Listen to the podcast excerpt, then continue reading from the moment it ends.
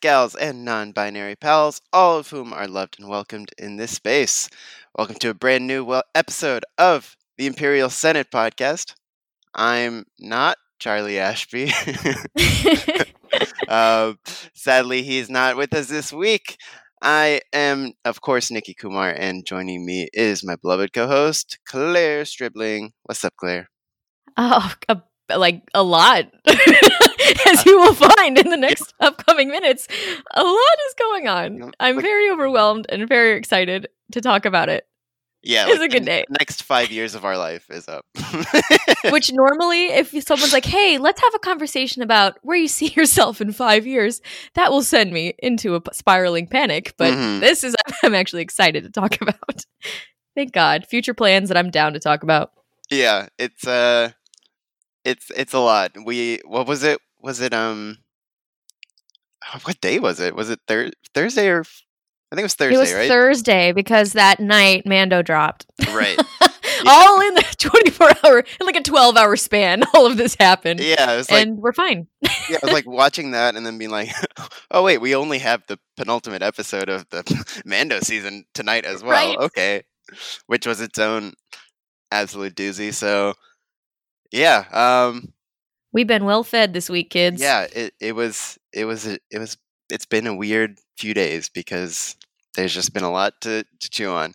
Um, so I guess before we jump into all that, I guess something we can do is head over to the moisture farm, find out what made us moist this week. Um, do you have a something you'd like to start with, Claire? i feel like my moisture farm is going to tie into some of the things we're going to talk about this week hmm um but the one thing that i cannot believe i was i would say is my star wars moisture moment this week um patty jenkins on roller skates man something I didn't know I would ever get to bring up. And my lord, am I in love with that woman? Yeah, We'll just say that and we'll dive more into it later. But oh my god, she's on roller skates talking about Star Wars. Oh my god, life is good. Life is so Yeah. good. yeah, no, for sure. I think um, I think we're gonna we're gonna have a good time talking about that. Oh, Um, I'm trying to think. Yeah, I think my, my moisture is so so deeply embedded in everything we're gonna be getting Right. into. So uh, yeah, I can't really think of anything too. I don't know, like too too too moist. I guess something that's something that makes me a little moist is this. Um, I guess just the idea of having. Okay, like I'm not one of these people to be like there's too much Star Wars.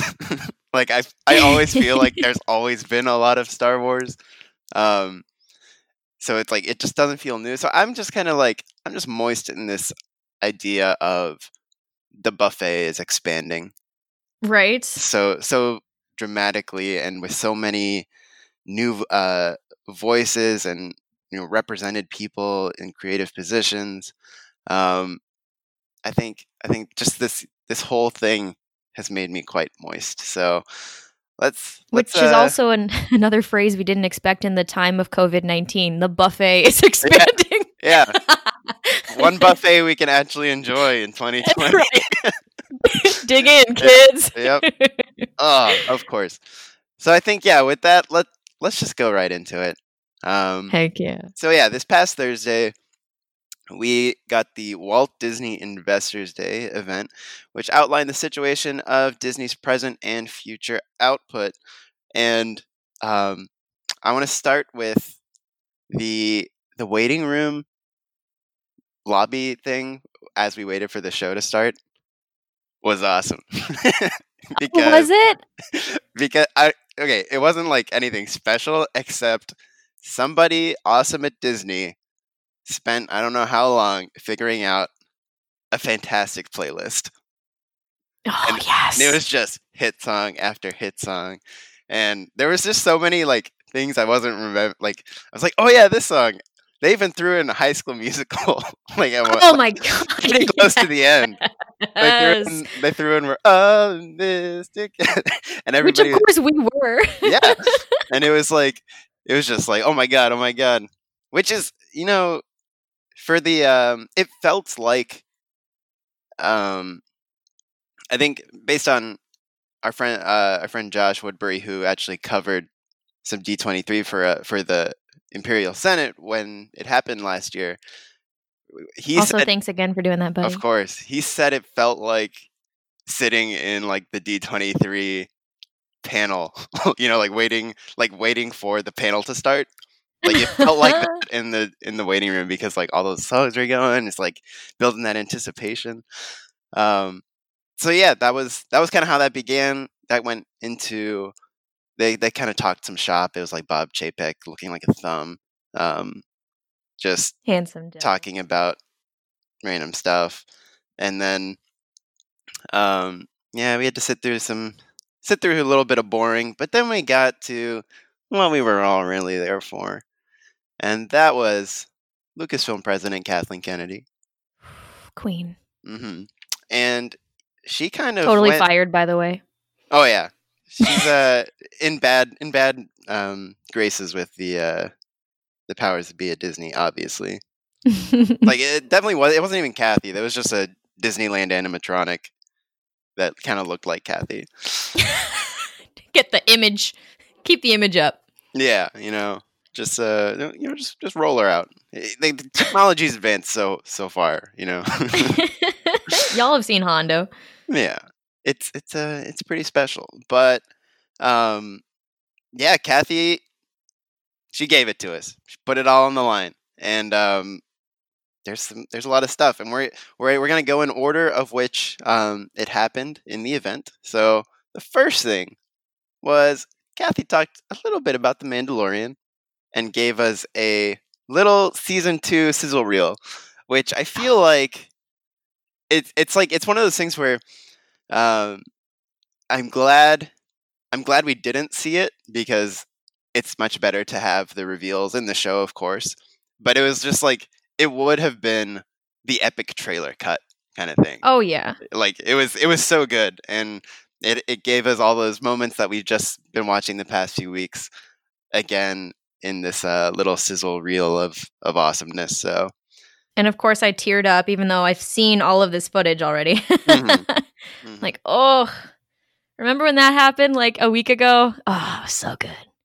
the the um the specific cut of Boba saying um I want the armor he's like you're gonna have to pull it from my corpse or whatever and then and then he's like I don't want your armor and then it cuts to the part where he lands in front of the stormtrooper Oh, so good. and then he whacks that dude he's like I want my armor My armor. yes. Oh. Oh, yeah, yeah. That was that was really fun. That was a fun way to start because after that, that's when the new stuff starts dropping. Yeah, because it's like, hey, remember how good this shit is? Here's a about to be more good shit you're gonna get. Oh yeah, and she she starts with keeping it in the Mando family and talking about two series that are actually being developed by uh, Jon Favreau and Dave Filoni, um, and these shows are called Rangers of the New Republic and Ahsoka. Ooh. So Ahsoka is of course going to be um, starring Rosario Dawson again from chapter thirteen. Um, I think. so it's going to be her continuing the live action series with um, set in the timeline of the Mandalorian, and the Rangers of the New Republic is also set in the timeline of the Mandalorian. Um, and these t- two stories, I believe they said, will like intersect and Yeah. and culminate in the like a final like I guess climactic story event.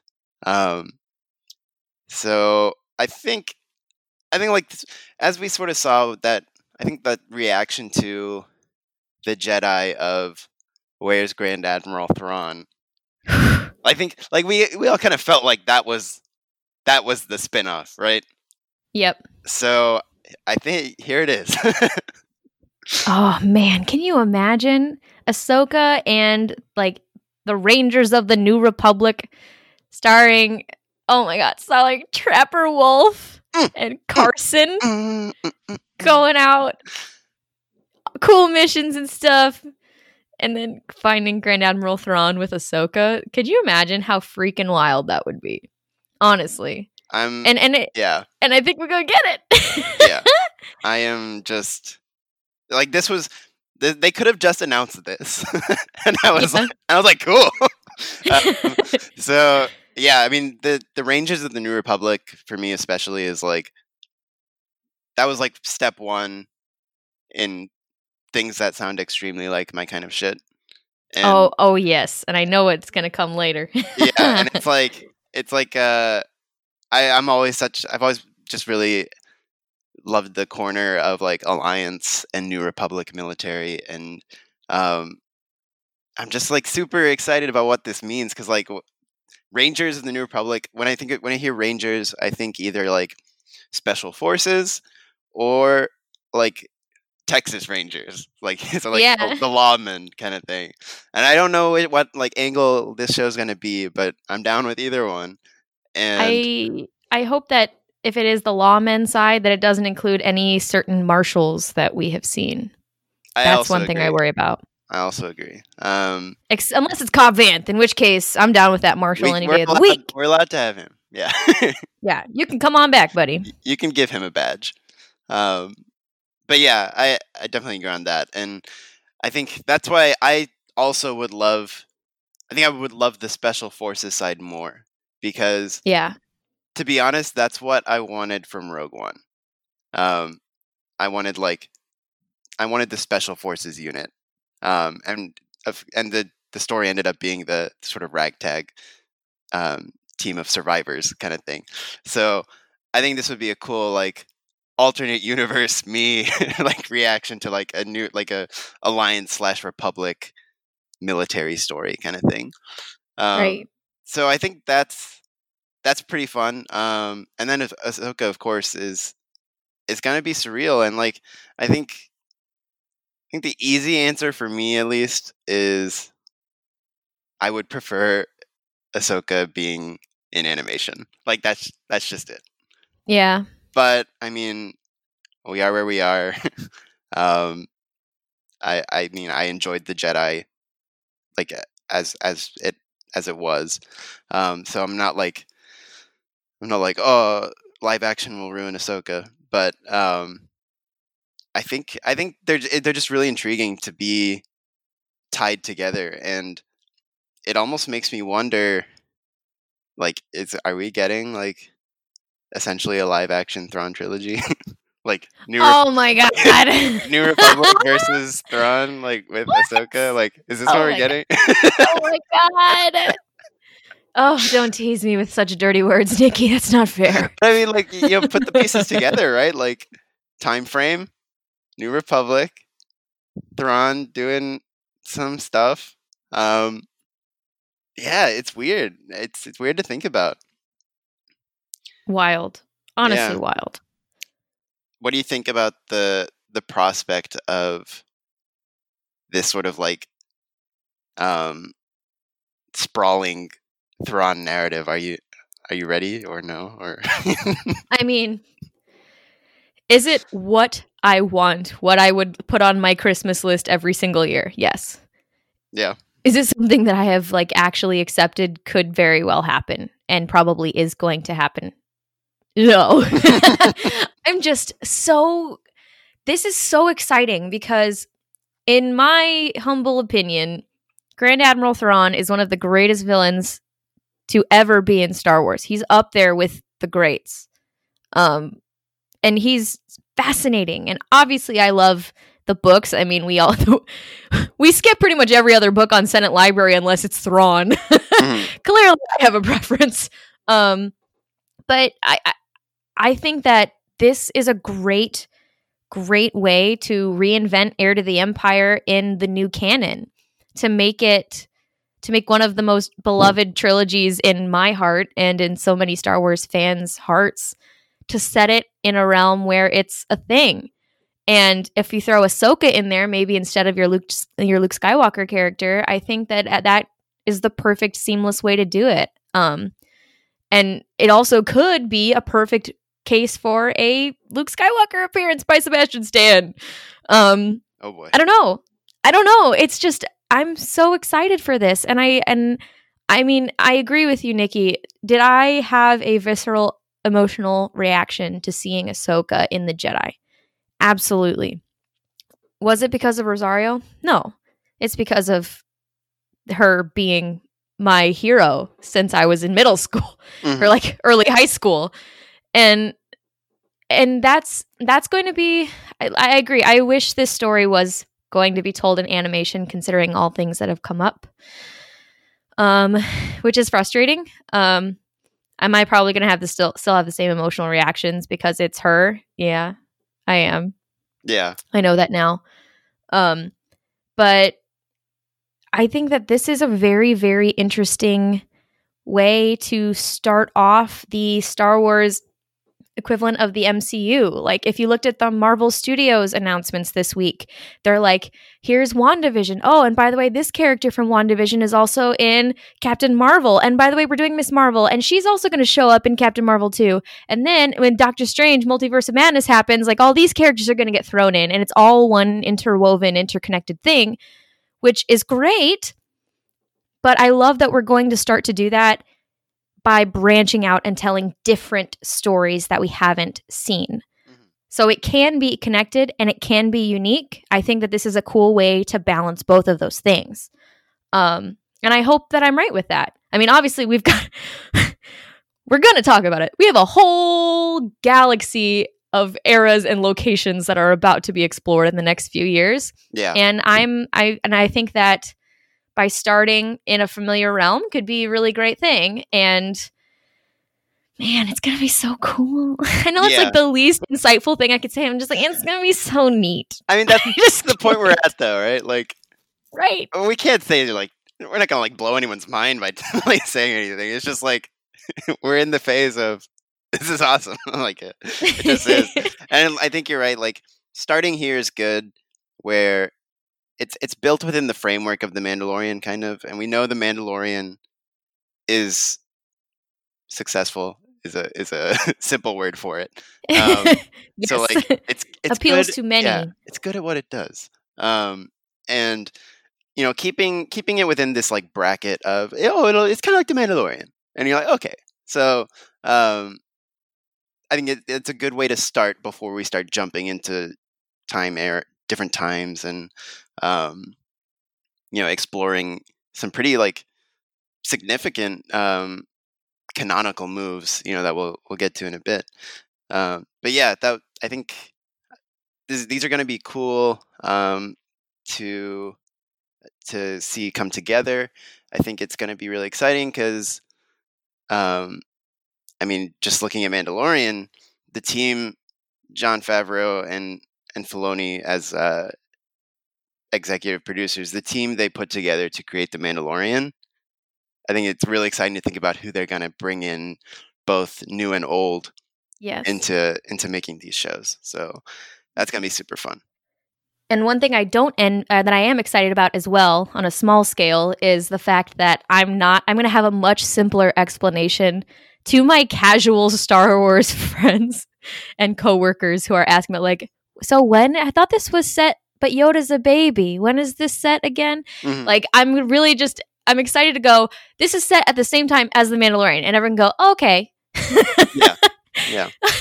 that's a good place to start too because i know that that's going to be the perpetual issue that has and will be is like wait i don't know when this takes place and Right. i've had that with people watching the prequels and i've had that with, like and i know that it's not new to us but my goodness i'm excited to just be like during the mandalorian that's what you get yep. So yeah, those are those are two, you know, appetizers for for what um, is continuing on. The next announcement made was a show we've actually known for quite a bit, but we hadn't actually gotten the title. Now we do. We have Andor, Which- andor which is being described as a tense, nail biting spy thriller created by Tony Gilroy and is set to arrive on Disney Plus in 2022. Uh, Diego Luna, reprising the role of rebel spy Cassian Andor from Rogue One, will be joined by a fantastic new cast that includes. Now get ready for it, everyone. Stellan Skarsgård, oh my fuck. Adria Arjona, Fiona Shaw, Denise Gough, Kyle Soller, and Genevieve O'Reilly as Mon Mothma. Jesus Christ. and I'm sure loads of others. Um, production actually kicked off three weeks ago in London, so they are they are making it now, and we got a behind the scenes sizzle reel of Cassian or of Andor. Sorry, um, and this is gonna be fun. This is gonna be super fun. Um, God. like I know, I know. Personally speaking, Cassian was the the standout of Rogue One for me. He was the one I I was instantly connected to. So the the announcement we got years ago, or felt like years ago at least, um, that he was getting a, a spin-off was super exciting to me. And then seeing that video of Diego Luna as like Cassian and executive producer, I was like, oh, buddy. Oh my God. And then and then it was just really cool. It was like just delightful watching the the props people, the costuming, the all the concept art. Um, and I think there's I think there's going to be a lot of a lot of like love put into this show. Um, that it's it's I think it's going to be amazing. This is yeah, I'm with you though. This is like this has been one of my most hyped shows. Hmm And I know I was talking to Noah about this last time, you know, before the Disney stuff was here. It was a couple months ago. And I was and he was like, What show are you most hyped for? And I'm like, I think it might be the Cassian series. hmm He's like, What? I'm like, No, I just I literally I am spy thriller. Uh first of all, the fact that Tony Gilroy signed on, Bourne meets Star Wars hmm that is just a great combination of action, excitement, uh it tense, tense movie vibes and I'm just so excited about it. Um and and that sizzle reel that they gave us just completely made me melt into my chair. Like obviously I cry at everything. hmm I cried I cried at this. I was like, "Oh my god. The sets, what we've seen look incredible. The storyboarding, the art, the different costumes, just them panning through a bunch of costumes on hangers. I was dying. And to see Neal Scanlan just chilling out talking about it always brings like a little warm fuzziness to my heart. hmm And the fact that they're sitting here going, "Yeah, we made this like the production for a full feature length film that would be in the theater." Yeah. is amazing, but it's going to be much longer than one, which is even more amazing. Like we're we're getting a whole bunch of Star Wars movies, long long form Star Wars movies on Disney Plus, and this is going to be amazing. And Diego Luna has so much charm and and just he's just devilishly handsome He and he's amazing. the perfect. He is yeah, and he like loves just, yeah, this. just watching him talk about it. I like I remember like I was um I was also at the Rogue One panel f- in Celebration London, which is when like cast came out, and he took the time like or he specifically mentioned when they were like and here's Diego Luna and he was like I was really excited for this day in particular when I signed up and, and like and referencing referencing the the celebration part of the job. Like it, it wasn't just oh yeah I get to be in Star Wars I get the Star Wars stuff. It was I get to be part of this now and like and I think that felt so um like uh like re- like relatable i guess like if we were ever Yeah. in a position where we were um you know involved with with something star wars i think like as people who have been in those rooms we would just relish being in that room on the stage and being able to like share that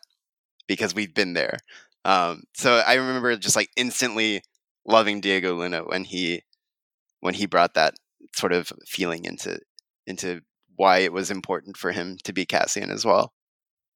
Honestly, I agree. And I, first of all, I think that's the sweetest thing I've ever heard in my dang life. and and obviously, I just I adore him. But you can see it as he's playing Cassian. Even in you can see that how important this is to him, like Mhm. how seriously he takes it, and how much he doesn't take this universe and community for granted. I think that that's a, an amazing.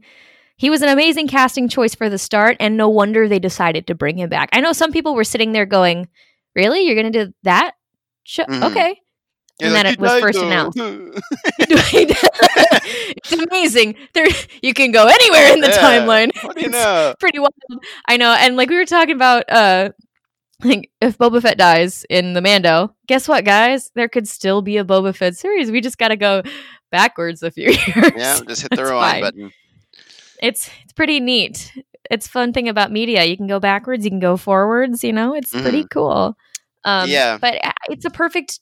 You know what? I the Star Wars is starting to explore different genres too, and the intense spy thriller, edge of your seat action, fun Star Wars nonsense is is this is the perfect character and the perfect avenue to explore it. hmm And and I think another thing that I don't know if people have forgotten because it is a while ago, um, but I I believe the like original showrunner was from the Americans.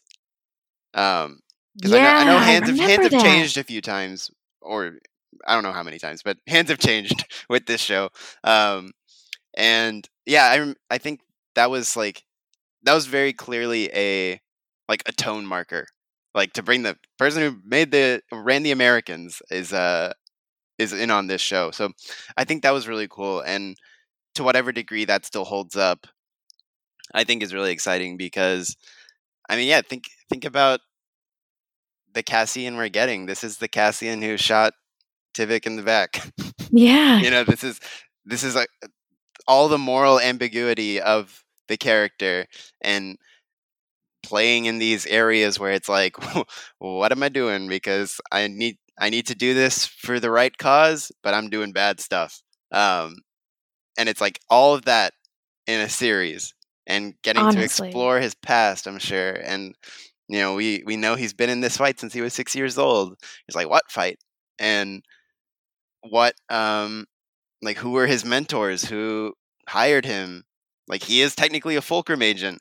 Like I, I think in the the visual dictionary one of his code names is fulcrum so it's like yeah. was it is. he was he i mean like Kallus like is Kallus part of his story like i don't know um Wild. ahsoka is, ahsoka part of his story because she was not the, the like the og fulcrum um or saw was maybe but uh yeah there's there's so much to to chew on i also don't know if this was already announced um but the i i didn't remember fiona shaw being a cast member for the show I don't Um, either.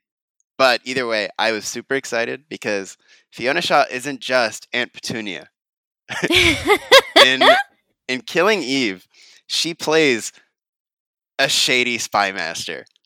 Like So that's that's who she plays and you don't know what side she's on all the time you don't know what game she's playing you don't know like i think it's it's a perfect like character um archetype to now put in this show and it's something she's proven to be very very good at. So i think that's super exciting that she's going to be in it and and everyone else is is just stellar as well so this is going to be this is going to be really cool. I haven't seen Killing Eve, but I didn't know that, Mhm. and now I'm like five million times more pump, like pumped to have her in it. yeah This is Yeah. gonna be great. Stellan Skarsgård. We haven't even touched on Stellan Skarsgård being dude that's like that's going to be weird man I mean, that's. I just, I he's gonna be excellent, and I'm just gonna sit there going, "That's Stellan Skarsgård," just like I did with Woody Harrelson. Like, oh, he's so good. Well, Woody Harrelson, that's Woody. Yeah, freaking Woody. And it's like you can't have like a Tony Gilroy project without some like like a like a Nordic presence, I guess. Uh, like you need you need your like you need your your Mikkelsens and your Skarsgårds, you know. Um, and we ain't complaining. yeah, it's it's gonna be it's gonna be pretty cool. Um, I do. What what role would you assign Stellan Skarsgård? Like, if you could just pick an archetype, would you Oh. have him Imperial or like? That's hard. I I think maybe this is me stereotyping and being narrow minded, but I would put him as an Imperial bigwig. That Mm. Fulcrum agent Cassian Andor is um, working under, feeding information to the rebels, but he has his suspicions about Cassian. He's like, I think this guy is Sketchville. I think that'd be cool casting. Yeah. Did you have it? What would you do?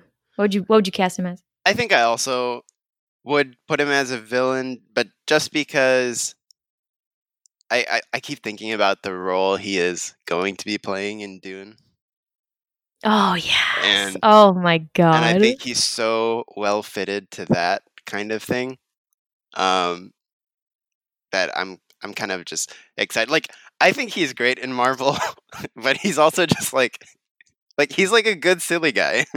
and yeah. like and like that's that's super fun for Stellan Skarsgård. But I think I want to see him. I want to. I want him to scare me. So, um, That's my like- kink. yeah, I want. I want that. I want that. To, I Scary Stellan. scary Stellan. Uh, hashtag it. Um, yeah, that's that's where I would go. But I'm yeah, I'm so excited for this. I, I've always, you know, we've, uh, spent other episodes sort of speculating on on what this is, but I think yeah, we're all pretty excited for it. Oh yeah. Oh yeah. All right, so what was next? My God. after Cassian, they hit us with a lot. Um, and this is, uh, I guess we'll, we'll start with we'll start with a little bit of history. Last August at D23 Expo, Lucasfilm announced the return of Ewan McGregor in the iconic role of Jedi Master Obi Wan Kenobi for a special event series on Disney Plus. It is officially titled, as I think we discovered here, Obi Wan Kenobi. Um, Another unique one.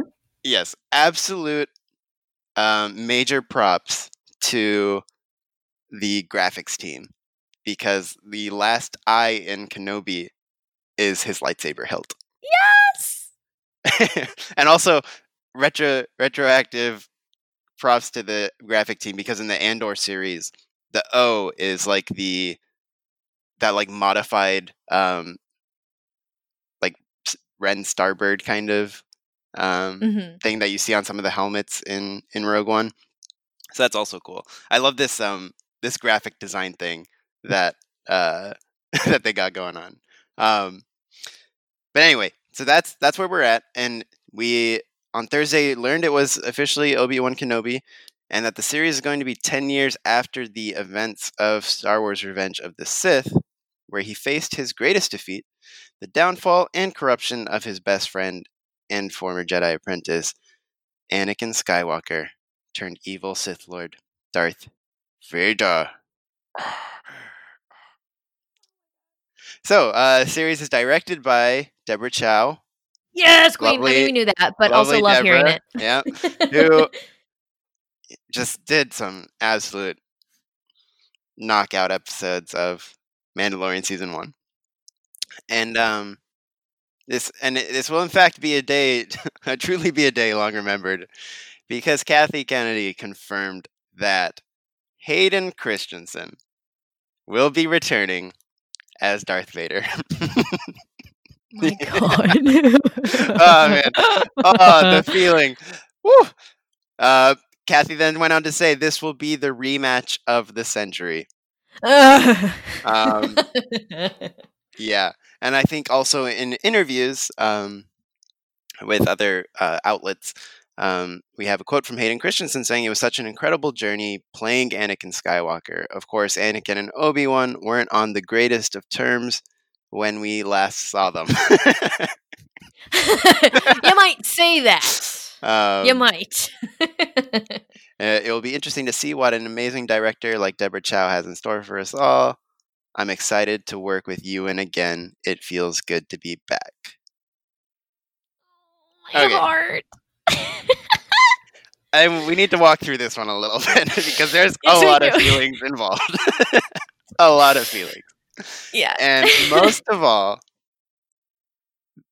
the absolute um, validation of Hayden Christensen. Like everyone, shut the fuck up.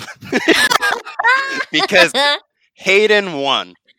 Hayden Damn won. right he did. You lost. Get the fuck out of here because he's back. He's back as Darth Vader. And it's like and there's so much that goes into this, right? It's like of course we we had him in the suit um in the end of Revenge of the Sith. And I mean that just even that alone, that has the feeling involved of having just lost David Prowse, right? Yeah. And and it's like this just this Oh, the timing. Yeah, My the- God. the the notion of you know who is the body of Darth Vader and and I think there there have I I mean for me it's it's whatever it's not a huge deal but I know there are criticisms of the way Vader moved in Rogue One and it didn't like it didn't like feel like Vader to some people um which is which is cool and yeah, I'm one of those people. I'll be there honest. we go. I'm one yeah, of them. there we go. So, um, I think it's really, I don't know, like I don't know what you can say when they're like, okay, we'll put we'll put Hayden Christensen in the suit, and it's like, okay, okay. um, I think, I think it's gonna be just super cool, and um, we didn't really get to see him do too much in the Darth Vader suit, of course, in Revenge of the Sith, and now we will, and it's like. I, don't- We I, got I to see a really good no. yeah, there we go. No. Um, No. yeah, it's just like I wonder what it's gonna be like. Because again, it's like you're not gonna get David Prowse, right? Like No. there will there will never be anything like David Prowse, and and then you see, yeah, like like you, we just mentioned with Rogue One, you put someone else in, and it's like, okay, maybe maybe that's just a a feel that didn't feel right all the time, and then yeah, it's like what's what's Hayden's Darth gonna be like?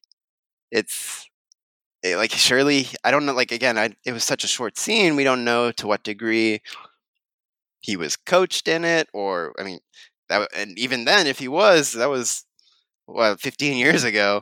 Um, so it's like I'm just so I'm just super intrigued by this this notion of him being in the suit, and then of Yeah. course, and then of course, you would assume James Earl Jones is doing the voice.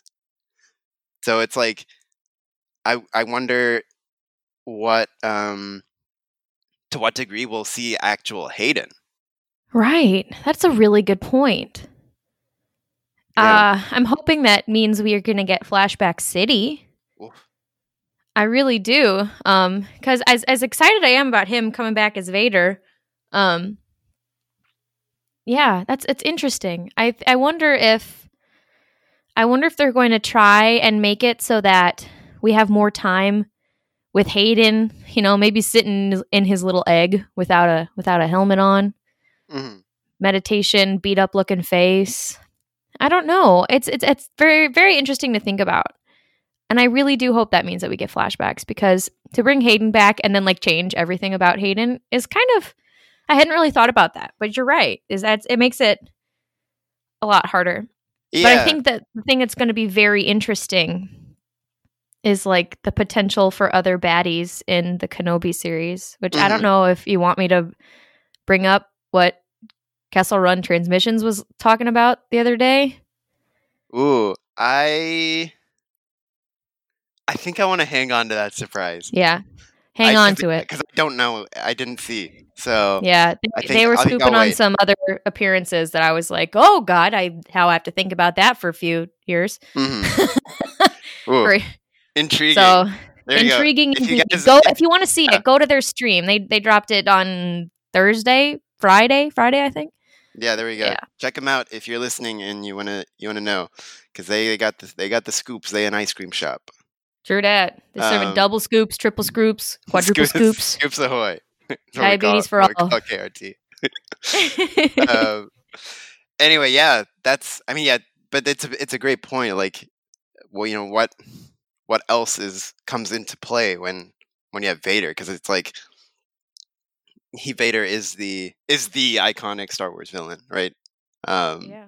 it's so that's gonna be that's gonna be just absolutely wild and um i think there's another there's another aspect to this that is super intriguing and that's kathleen kennedy calling it the rematch of the century and and this has been this has been like i feel like slightly debated maybe not slightly, but it's been debated um, about as soon as we knew a Kenobi series was happening, or even thought a Kenobi series was happening. It's like to what degree are we are we changing the mission right for for Yeah. Obi Wan in this time frame?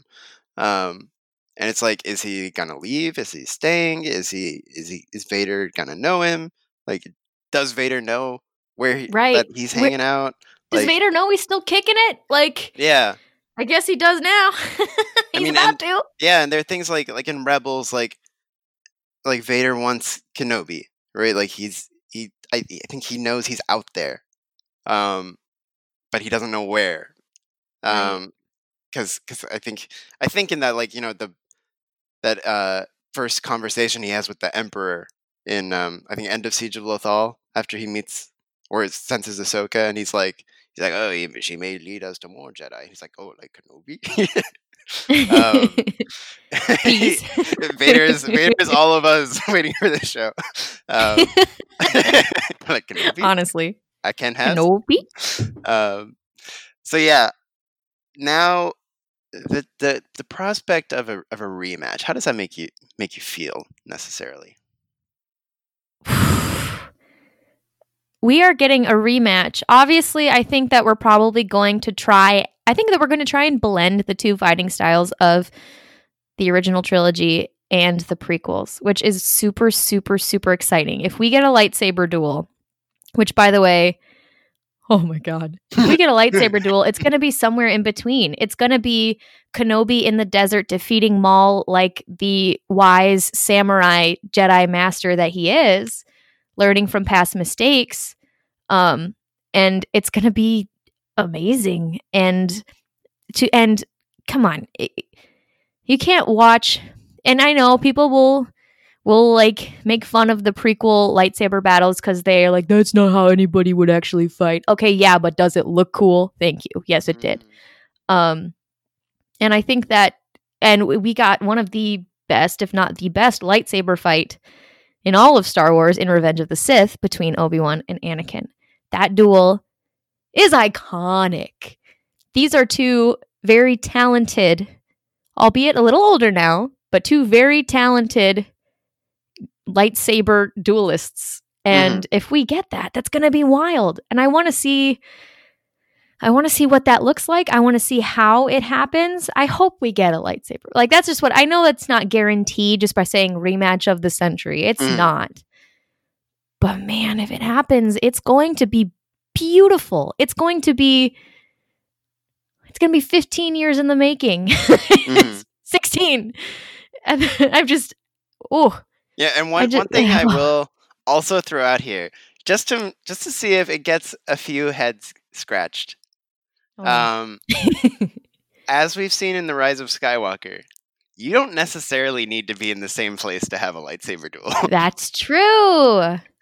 That is true. And that's a great lightsaber battle too. Oh man, yeah. So who knows what can happen here? Um, I think I think there is resist. I I understand the resistance to people or to the idea of them meeting. Um, I think I think there's there's a very certain feeling that we have just come to understand between Revenge of the Sith and A New Hope of them meeting again in A New Hope, right? And and what that means and what the history is and and we've just we've sat with that for for years, right? Yeah. And so like I get it if if you're if you're sitting and you're like I don't want them to meet, it just feels wrong. I definitely get that. And but I, I also think at the same time it's like how many times has Star Wars taken something we thought was true and then just played in the margins just enough it they, they saw the open spaces and they're like oh well let's let's just wiggle in here and then absolutely change how we perceive that like it- Not even just that. Taking something that we were like, I don't know if I really like this is something that I would have picked to do. Really? That's how you're gonna okay. Mhm. Oh, Boba Fett lives? Okay. right And then you knock it out of the park. right I don't know. I didn't know how to feel about a Rogue One movie. I'm like, I don't know if this is like the spinoff like I would have started with, the big spinoff to get the casual fan into Star Wars again.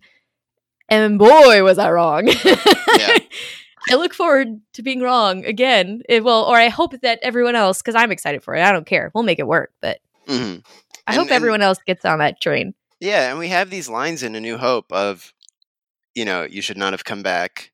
Um, I haven't felt a presence like this since. And it's like, and Pause. we live here, and we we think of the, you know, we say we watch A New Hope, and we think of those lines, or we hear those lines, and we think of Mustafar. We think of, Mhm. you know, all these things. This is that's about to change. like it is. Yep. Um, and, and it's it's one of those things. It's one of those like retrospective masterstrokes, like letting Vader leave that ambiguous, since hmm, it now allows them to to say whatever they want. Like it can be exactly. it can be here. Um, so so yeah, that I think that's just going to be an interesting thing that you know if if someone's unsure how they feel about it right now, I hope they just sort of let it they let it prove itself because um, I think the the potential for for what this can be is is just so extremely high. And um, going back to quotes, I saw another one from from Ewan McGregor, and it was like one like uh, the true like blessing of this is being reunited with Hayden. Yep. And I was like, oh man, you gotta hit us with that. when I read that quote, I shock of the century. I got a little misty eyed. Yeah. I got a little little lump in my in my throat. Like, oh, that's fine. It's just nothing. I just got a little sand in my eye. I'm fine. I watched the um uh like invisible hand section of Revenge of the Sith last night just to like sort of get in the mood. And it man, it just they're they're so good together. they are. And and it's going to be it's going to be I mean a different kind of sad watching watching them face off in you know in these forms. Um where they're not where they're not friends because we didn't really get i mean we got like the duel but you know hayden still had the blue lightsaber you know and yeah. there was still enough like visually where it's like oh it's just a bad day kind of thing um, but now it's like like hayden's evil now like hayden's like full full Yeah. evil evil evil like he's 10 years deep in and and obi-wan's gonna be older and and it's it's like there's gonna be a lot of emotions involved with with this show um because it's you know these are these are this is a relationship we have cared about for i mean like speaking in star wars terms for 42 years or 43 years Yeah. so yeah um it's gonna be it's gonna be a lot it's just gonna be a lot I've been so on the excitement train that I didn't even think about that, to be honest with you. And uh yeah. we I, we are in a world of emotional distress hmm coming up soon. And it's and I'm here for it. It's gonna be great. and we got I have no doubt that it's gonna got be Deborah great. Chow leading it so Yeah. the the ship is there's a there's a steady captain at the helm of Mm. the ship. We're gonna be fine. Um, not emotionally fine, but it'll be great content for Star Wars. yeah and yeah it's just it's just gonna be it's gonna be special and like my thing my thing that i was always like what's my benchmark for for staying excited about kenobi because like all projects that have star wars on them any piece of drama that is slightly newsworthy gets blown into like blown into proportion or blown out of proportion Yeah. and um you know there were there were a lot of questions by some people of like oh this is gonna be good? Oh, people are changing. I don't uh, creative teams are changing hands. Um and my thing has always been if ewan mcgregor is still excited by this i'm still excited by this. So like as long as ewan's out here hyping this thing up then i'll be so ready for it. And and now we've added hayden to that and i'm like as long as hayden's still excited for it which I mean, I can't even imagine what he's gone through. Like, like just taking everything he took from pop, from the like the shittiest parts of pop culture, and like and the way people process pop culture. Um, you know, it just uh, it's like for him to say, um, for him to step out of it and then only just get comfortable with um, going into conventions and now coming back to Star Wars. It's it's a lot. It is a lot. oh, I'm not ready.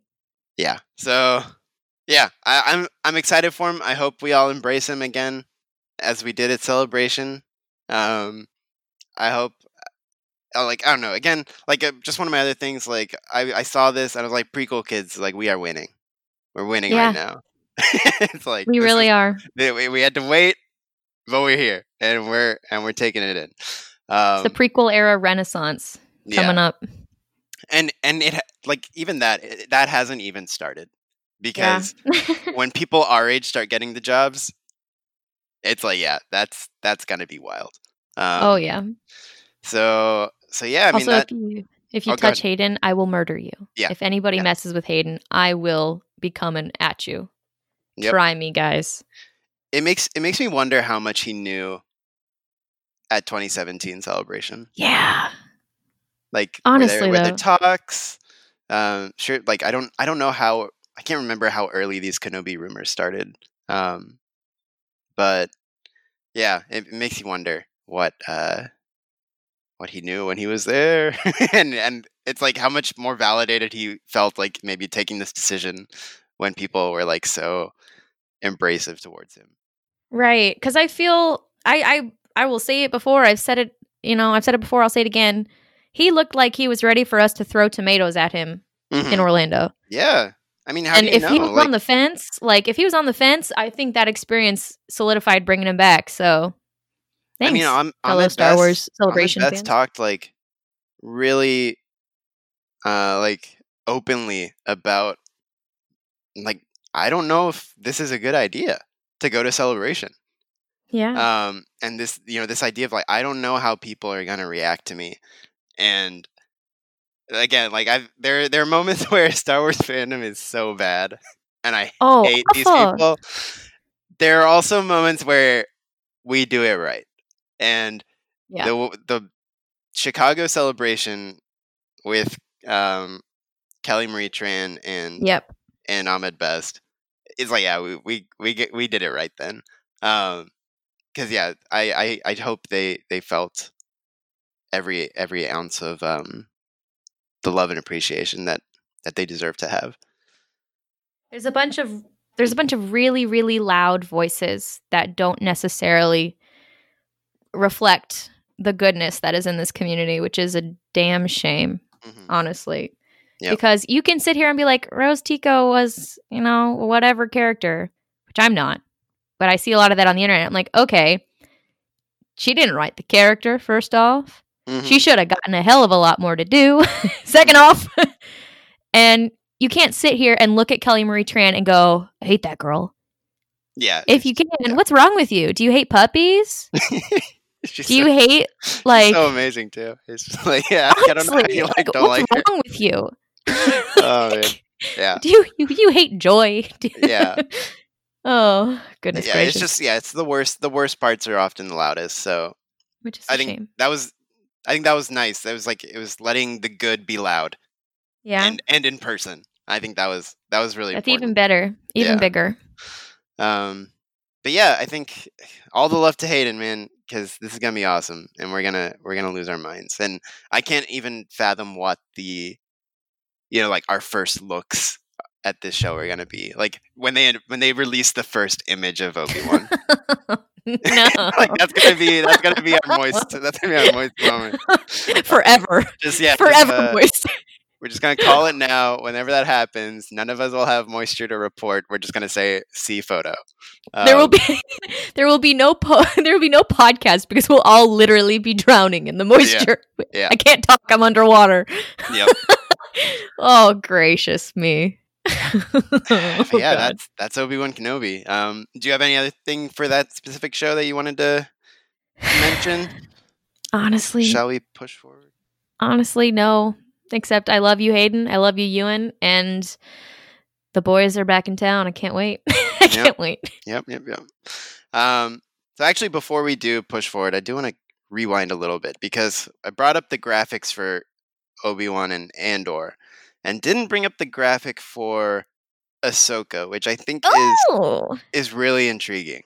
Um, so if you guys are listening and you have access to a picture, I guess, of something of the Ahsoka graphic, it is very unique. Um, or it's not really. It's actually not unique, but it's very interesting because this these patterns and these like glyphs around the edge, we've actually seen them before. yes, we have. And one interesting way we've seen them is it's basically the exact same graphic behind a Jedi Fallen Order Mhm. um, uh, logo, I guess. And then also, it's pretty much the same graphic from season one of Rebels when Ezra goes into the Lothal Temple. And um, the room before Yoda sort of like turns everything into space and gives him the Kyber crystal, this this logo is on the ceiling. Like I I don't know for sure if it is exactly line for line the same, but it is way too close to not be. Right. a, like a thing. So it, it it's a choice. exactly. Uh, So it, I'm just like I don't know what it means, and it, like with Jedi Fallen Order and and Rebels and now Ahsoka all being linked by this image. I mean, it could just be this sort of like general mystic um, Jedi motif, like design motif. But I think it, it's like it's just wildly fascinating that it is just that. Like it's here it is, and and how all these might connect through through this like force mysticism and i think there there are a lot of people who like instantaneously jump to world between worlds yeah. um, i don't necessarily think that's the case again i think it's just a shared motif kind of thing um like the glyphs and stuff like that is just a shared design language of these these like mystical jedi things but um i'm really just more intrigued that it is like the exact same design as this fallen order one and and the the like rebels temple. So yeah i don't know what else to say about it except it's just really intriguing to think about. And I look forward to my Jedi Fallen Order playthrough coming to Twitch and YouTube in the new year so I can firsthand experience a little bit more of well, it looks like the the uh it also looks to me like his save points. I've seen that. yeah yeah um but and also yeah, the I- seeing stone um the I seeing I stone, yeah. these like glyphs around the edge as well. So so yeah, interesting. No mistakes in the design room. Absolutely. All right. So after Kenobi, Kathy kept on going along Of course And- she did. and gave us something that we have, of course, known about for a little bit um, because it was officially announced before. But we got our first look at the Bad Batch series. And let me tell you something. uh, or actually, how about you tell me something? What did you think about the Bad Batch series? Little uh, reel. Well, well then, I um, so I'm not gonna lie. The first view through of the reel was very overwhelming, and I feel like I didn't process half of what I was watching. hmm I'll be fully honest because I'm just sitting here going Clone Wars season eight, Clone Wars season eight, Clone Wars season eight, Clone Wars season eight. Yeah. It's yeah. essentially me going, "Oh my god, post Clone Wars season 8." um that was my first thought. Then my second thought is what an epic adventure including characters that I was not expecting to see. Miss Fennec Shand, good to have you back, baby girl. Man. Um I cannot wait to see what that means for the Star Wars universe, for what adventure Clone Force 99 is going to have to go on. I, I just I, it's really hard to talk about because there's so much in this trailer that's so thought provoking. Yeah. I don't know where to begin. I don't know what we're It's going a, to do. it's a lot. It's a um, lot going on. Yeah, I'm just look like again.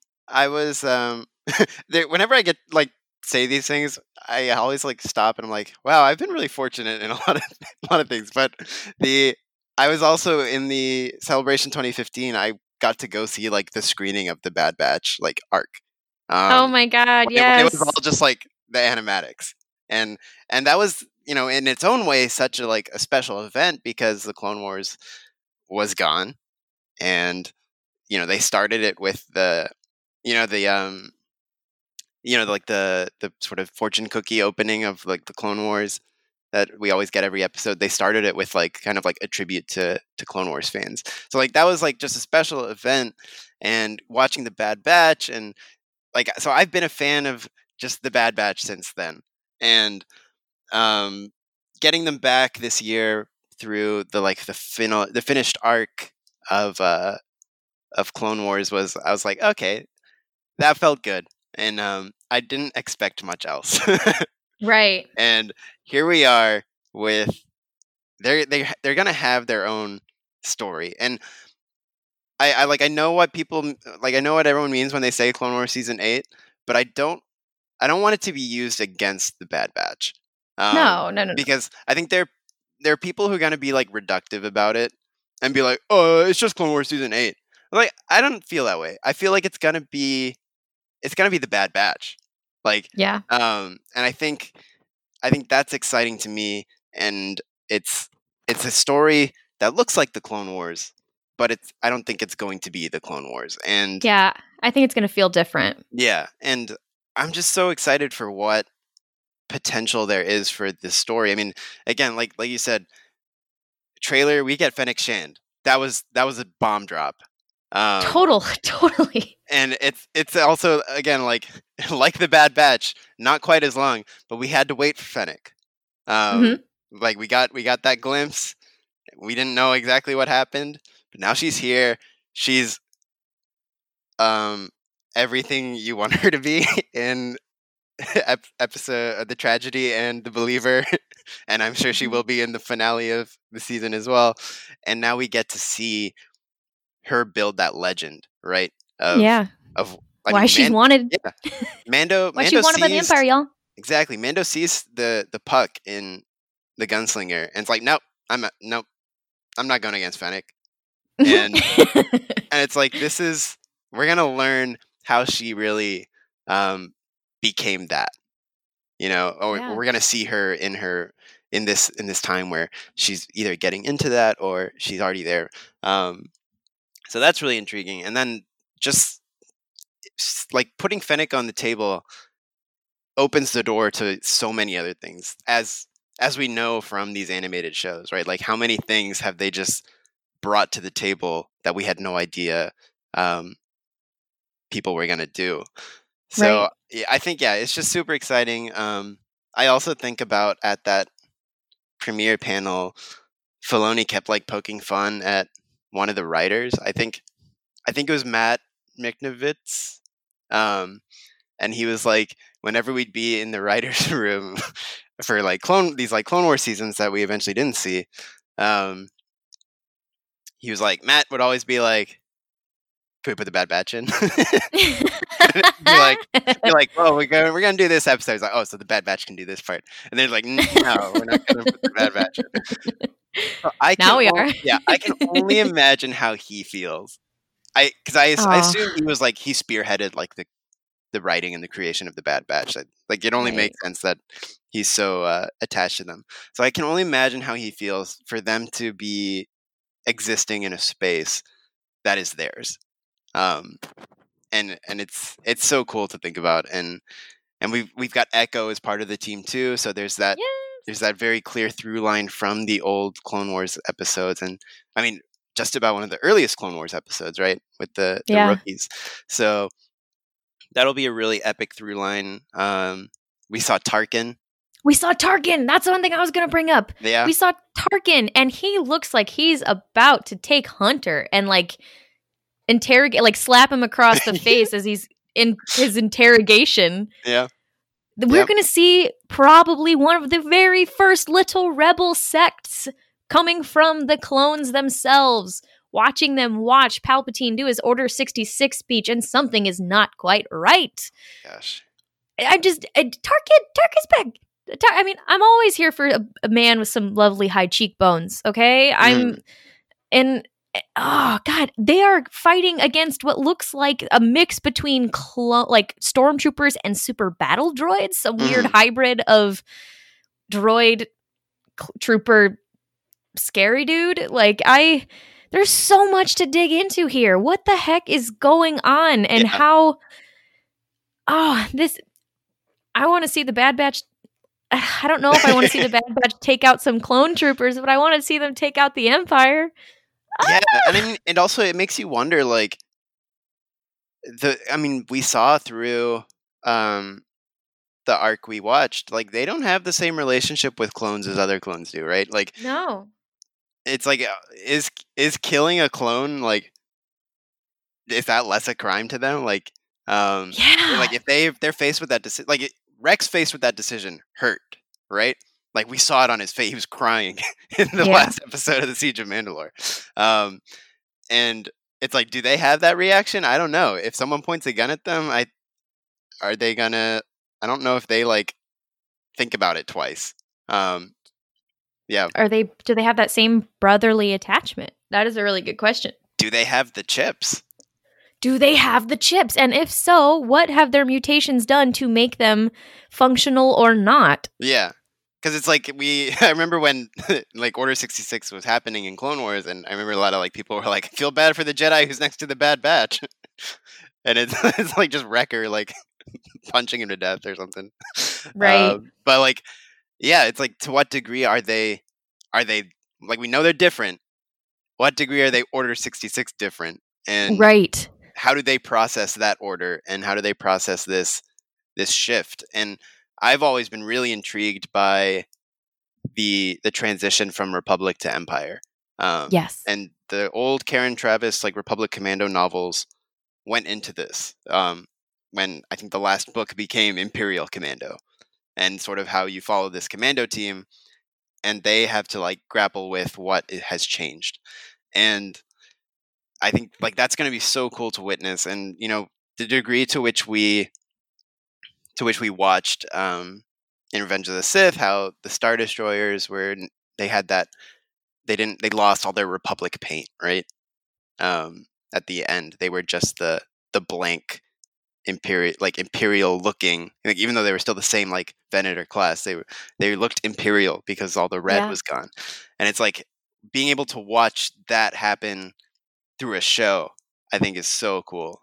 Um and it and it's even better to explore it through the people on the ground the clones who you know have been eh, tasked with one job and i think you know to whatever degree we're going to see them get phased out and replaced and changed and um, blah blah blah and i think it's it's so special to watch that from a clone perspective um, with d. Bradley baker's voice that we've become so attached to in animation for the clones um, and and then to also not only just show it through clone perspective but to then center it on clones who are entirely different from other clones Yeah.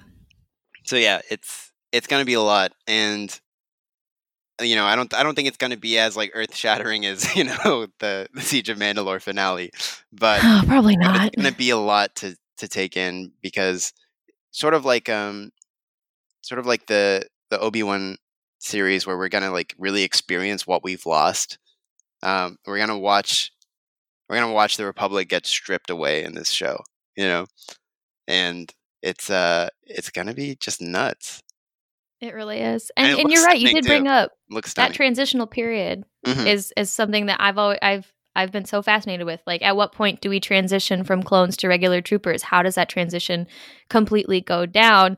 What are the repercussions of making that choice? Do they wipe out a whole bunch of clones? What is going on? Mhm. And um man, we're in for a wild ride. yeah I hope they can save as many clones as as possible. That's what I want. That's what I Yeah. want from it. I, yeah, that'd be that'd be great. And um, another thing that really excited me about the trailer was not like accepting the Siege of Mandalore is its own like thing. Um, Yeah. My, my favorite arc of the Clone Wars was always the the slavers one with the Zygerians. Yeah. And like and like it's a that great one. thing Anakin goes through with all that. Um, yeah. and there's Zygerians in this, so they're like fighting the Yes. slavers. I was like, oh, that's that's a fun thing to like be coming back to. Um, I'm always here for a fight the slave owner narrative. yeah, I'm down with and we love we also love cat people.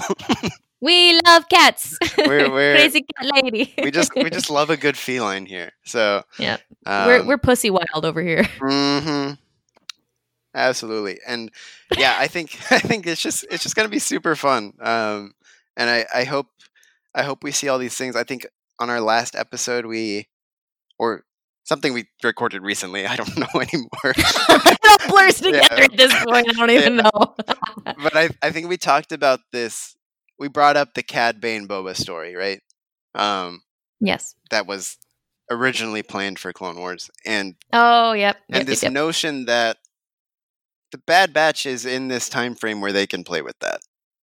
Um, and then it makes you wonder what other things they can play with that were part of a plan, if not the plan, a plan.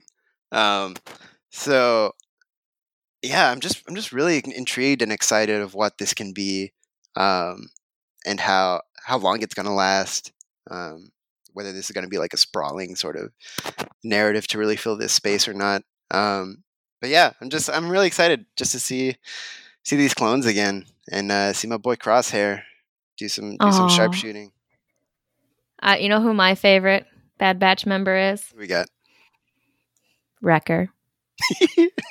I love him. I want to. I want him to pick me up and cradle me. Yep. And just walk around. he can do I that. just. He can. I love him so much. He's so big and His snuggly. uh, his Funko Pop just arrived for me the other day. Ah, we're blessed. So blessed. Yep. I'm so happy for you. Actually, you know what? That just saying that released a nightmare in my mind because now I've Oh. just looked at all these shows that are coming out, and each one of them is going to have merchandise. We're gonna be so broke, I'm like, oh no. even more oh, than usual. No. The, I the, only saving grace is that they're going to be spread out over time. yes, but my God, yeah, that's that's terrifying now. Um, I wish I, I wish I didn't think about that. Um, Yikes. but yeah, that anyway, this is gonna be awesome. Uh, so I, I guess jumping out of Clone Wars, we're going to jump into another uh, thing coming that's animated. This one's really intriguing. This one's called Star Wars Visions. Um, and it's presenting an all new creative takes on the galaxy far, far away. Star Wars Visions will be a series of animated short films celebrating Star Wars through the lens of the world's best anime creators. The anthology collection will bring 10 fantastic visions from several of the leading Japanese anime studios, offering a fresh and diverse cultural, cultural perspective to Star Wars. Holy shit. This is a lot. Yeah. It's this is like art house Star Wars. Like Yes. it's gonna be I don't know, like I don't even know what to say. Like it we we're not we're not even grappling with the idea of like new stories. We're gonna like see things that we kinda already know, I think. But um reimagined through this I mean just I mean you you just say anime and you like know what it is, right? Like and and even if you know what it is, it can be so many different things. Yeah. Um, so it's like again, just seeing this uh, seeing this galaxy we know reinterpreted through this just u- like absolutely unique and um, like masterful artistic style. I think it's just it's gonna be like insane to watch. I'm so I've fallen out of the anime scene in more recent years, hmm but growing up and like through like college and stuff too, I was still, you know, I, I've ne- I've never been like, I you know I I've really really enjoyed anime. There's some anime that is absolutely some of the best storytelling that that I've seen in a television show. Mhm. Like if you sit here and tell me Full Metal Alchemist Brotherhood and Cowboy Bebop are not just the best shit ever, come at me, come fight me, bro. hmm There's some like and the actual storytelling medium of anime is so unique and has so many perspectives. I love I that which makes it perfect to tell the same stories we know from a different viewpoint. It's going to be artful it's going to be unique. It's going to be strange. It's going to be a little bit strange, but it's going to be done in such like a cool, fantastic way. And I'm I I'm so pumped about this. Mhm. I just I I think that it's the perfect medium to tell these kind of stories in. Yeah. I think I just and like if we've learned anything from the little bit of Japanese influence that we've had on Star Wars, uh, which is quite a bit. Um, little bit, my ass. Um, that that it's in it's literally in the origins of Star Wars. It, it's just it just is. So getting oh, I'm just it's just so cool. And also like looking at the Lost Stars novel, looking at the same events from two different viewpoints, um, the same events that Luke Skywalker went through from two different viewpoints on two different sides of the story, and then when they made it into a manga, yeah. brilliant, brilliant. This is I Star Wars. Star Wars is a great is, is a could be a fantastic medium. It, it could be a fantastic medium for Star Wars. It's just what Yeah. I'm trying to say. No, yeah, for I have sure. no idea what we're about to get, and I can't wait. I'm I am psyched for this. I'm psyched for everything, but this is particularly unique and different, and not something I expected to get announced at all. Yeah. Like to me, I had a reaction to this whereas like this kind of felt like as close as we were ever gonna get, at least now, to like the way Marvel's doing this what if. Yeah, uh, where it's like yeah. this reinterpretation kind of thing. Where th- this is of course like a much toned back, at least story wise version of that, I think. But um but yeah, just this idea of reinterpretation and I mean just the the title of visions, right? Like yeah, um just recontextualizing and and like i think i i always think about when when galaxy of adventures does something really cool yes, yeah we're, that's we're like exactly it. hyped right like they do some cool stuff and then i feel like this is going to be that on steroids yeah. Honestly, yeah. Yeah. so so yeah i again it's like it's one of those ones that's kind of hard to react to because you don't know exactly what it's going to be um but but yeah i, I think it's wild card. yeah i think it's really exciting um at least because just yeah this there's something about anime that i feel like has such a clear vision of what it like what it is um Mhm. that when you when you tell me the you know these leading japanese anime studios are going to have a crack at at jedi um it's gonna be awesome. uh, yeah i mean it's like how can you not like be excited about especially if you're someone who like watched the 2d clone wars where that was kind of like an anime Star Wars of sorts, and um, yeah, it's like uh, it's it's just gonna be cool. It's gonna be really cool, and I I wonder if it's gonna be like so. Basically, with with Disney Plus, they've been pretty consistent on this um episode by episode drop for like narrative, right? Like right. um, and even Gallery, Gallery is we gotta wait a week, and Clone Wars wait a week, Mando wait. I feel like this is something you could just drop all at once. Um, and then, I but like I don't know if they they were ever gonna do that, but I feel like this would be something where you could you could just sort of release the entire anthology, um, and we can kind of go through it. So, yeah, I don't know though. Who knows what uh what is in store with that? I think it's just it's very artistically interesting, and I think that's that's um exciting in its own way. Yeah. All right. Well, let's see what came next. Oh, okay, okay. Everyone, uh, compose yourselves. Because- this one's gonna be interesting. Um, let me find it in the show notes. Here we go. Everyone's favorite scoundrel, Lando Calrissian, will return in a brand new event series for Disney Plus. Justin Simien, creator of the critically acclaimed Dear White People and a huge Star Wars fan, is developing the story. Lando. Lando. Um, yeah, so this one got scooped Yes. a, uh, a few months ago, so we've sort of been prepared about this one. but I think seeing the logo, uh, it- Oh. it, adds things, right? Yes. Because that was beautiful, and so I think someone pointed out on Twitter. Sorry if I you're listening, and I'm not crediting you, but someone pointed out that it, it is the color scheme of his solo outfit. Oh, buddy. So that was really fun. Um, and yeah, I mean, what do you say to Lando? You say yes, please, right? Like, like there's, there's, I don't know, I don't know how anyone can be not excited by this because this is, I mean, if if earlier reports were to be true, this is Donald Glover coming back into the role. Um, this is, I mean, potentially Billy Dee Williams. You like Oh there's a God. there's a world where it can be both. Um, there is.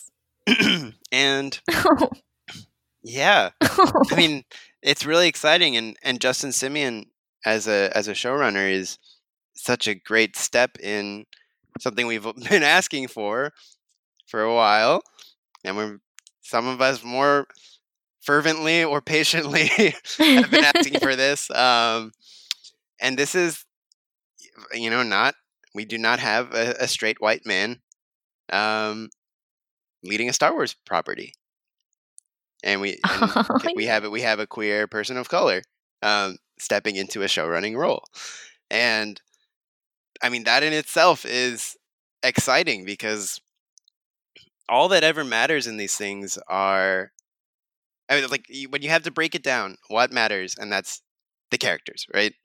And yes. when when you start introducing new perspectives to the people who are designing the characters, that's what makes them new and interesting. Funny how that works. um, so so I think yeah, so finally getting this this this great step in in creative representation, I think is going to lead um, into um, just some really exciting stuff for for our boy Lando and and what what he might see and and do and experience and um, I'm just really I'm just really excited for what this is going to be. I'm excited because, as you mentioned, having a queer person of color at the helm of a Lando story, uh, maybe we can actually put our money where our mouth is. Jon Kasdan, I bet, uh, saying, "Oh, I he's pansexual." Mhm. I mean, we could get to know him better. like, yeah, we could see what he's about. And if you're, you can't just. Still makes me salty thinking about that from so many years ago. yeah, Um, if Like, we're to gonna dr- get to know Lando not- better, yeah. Like to drop that and not really know what it Show it at all? Maybe like I don't even know if he knows what it means. Like I don't think um, so. so it's like yeah. Again, you know, it's it it just feels authentic now. Or I would argue flirting with a droid does not make you pansexual, but you know that's cool. Yeah. It's cool, cool. Yeah as as, as you were saying. um, yeah, it's I, yeah, it's just exciting, right? Like it, it's exciting to get this fresh perspective on a on a character we we want to see more of, and we have two two brilliant um, portrayals of him, right? And how do you how do you feel about this idea that what if it's old Billy Dee telling the Calrissian Chronicles oh, and then and then seeing it through Donald Glover. I want Billy Dee to read me that bedtime story of his escapades. oh my god, so badly. I think that since they didn't explicitly say that it was going to be Donald or it was going to be Billy Dee, although they did hint at his younger Alf, I think that it's there's I think that there's still a good opportunity for both to show up. And I think that if you asked either of them, they'd be like, "Hell yeah, I'm there." Um and I think it would be really lovely to watch them be two halves of the same coin in one story. I think Mhm. that's that's so cool. I I really really hope that we get both of them. I always really love Frame ugh. Tales. Yeah, I Um, do too. Like I, I, do too. I loved um because I didn't expect it, or maybe maybe I should. I don't know if it's in trailers or not, but I loved how The Hobbit started with Ian Holm, Yeah. and he was there Oh, too. Yeah. and then you transition to Martin Freeman, and then you come back to Ian Holm, and it's like, and and it's so great to have, you know, both sides of the character there. Uh, like like it just feels like it feels like it's in the right hands, you know, kind of thing. Um, Absolutely. So so I think yeah, it'd be great if if they were both in on it. And Um, I yeah, I just want it, and I think another sort of uh, indicator of of what's happening is I think the the solo Falcon was behind Kathy when she made this announcement. Like it was like the graphic on the oh screen. yeah. There's like this the Lando edition of the Falcon. So I think I think it's it's a good. It, there's enough like sort of pieces in place that I think certainly the bulk of it will probably be the the younger Donald Glover Lando. But I think yeah, this it, it'd be so cool. I mean, it's like yeah, of course Billy Dee's not gonna say no. Like so it's like I mean he was just Lego Lando, right? Like he's not gonna say no to this. Want me to Um, on a cape from there? yeah. so uh, yeah, I, I'm just so excited for what this can be. I I can't wait to see to see more of it. Um, and you know, and who else might be involved? I mean, get L three back.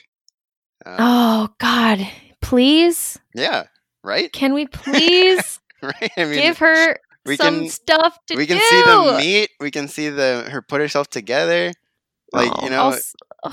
it's I can't imagine Saf. If that happens, I want to see.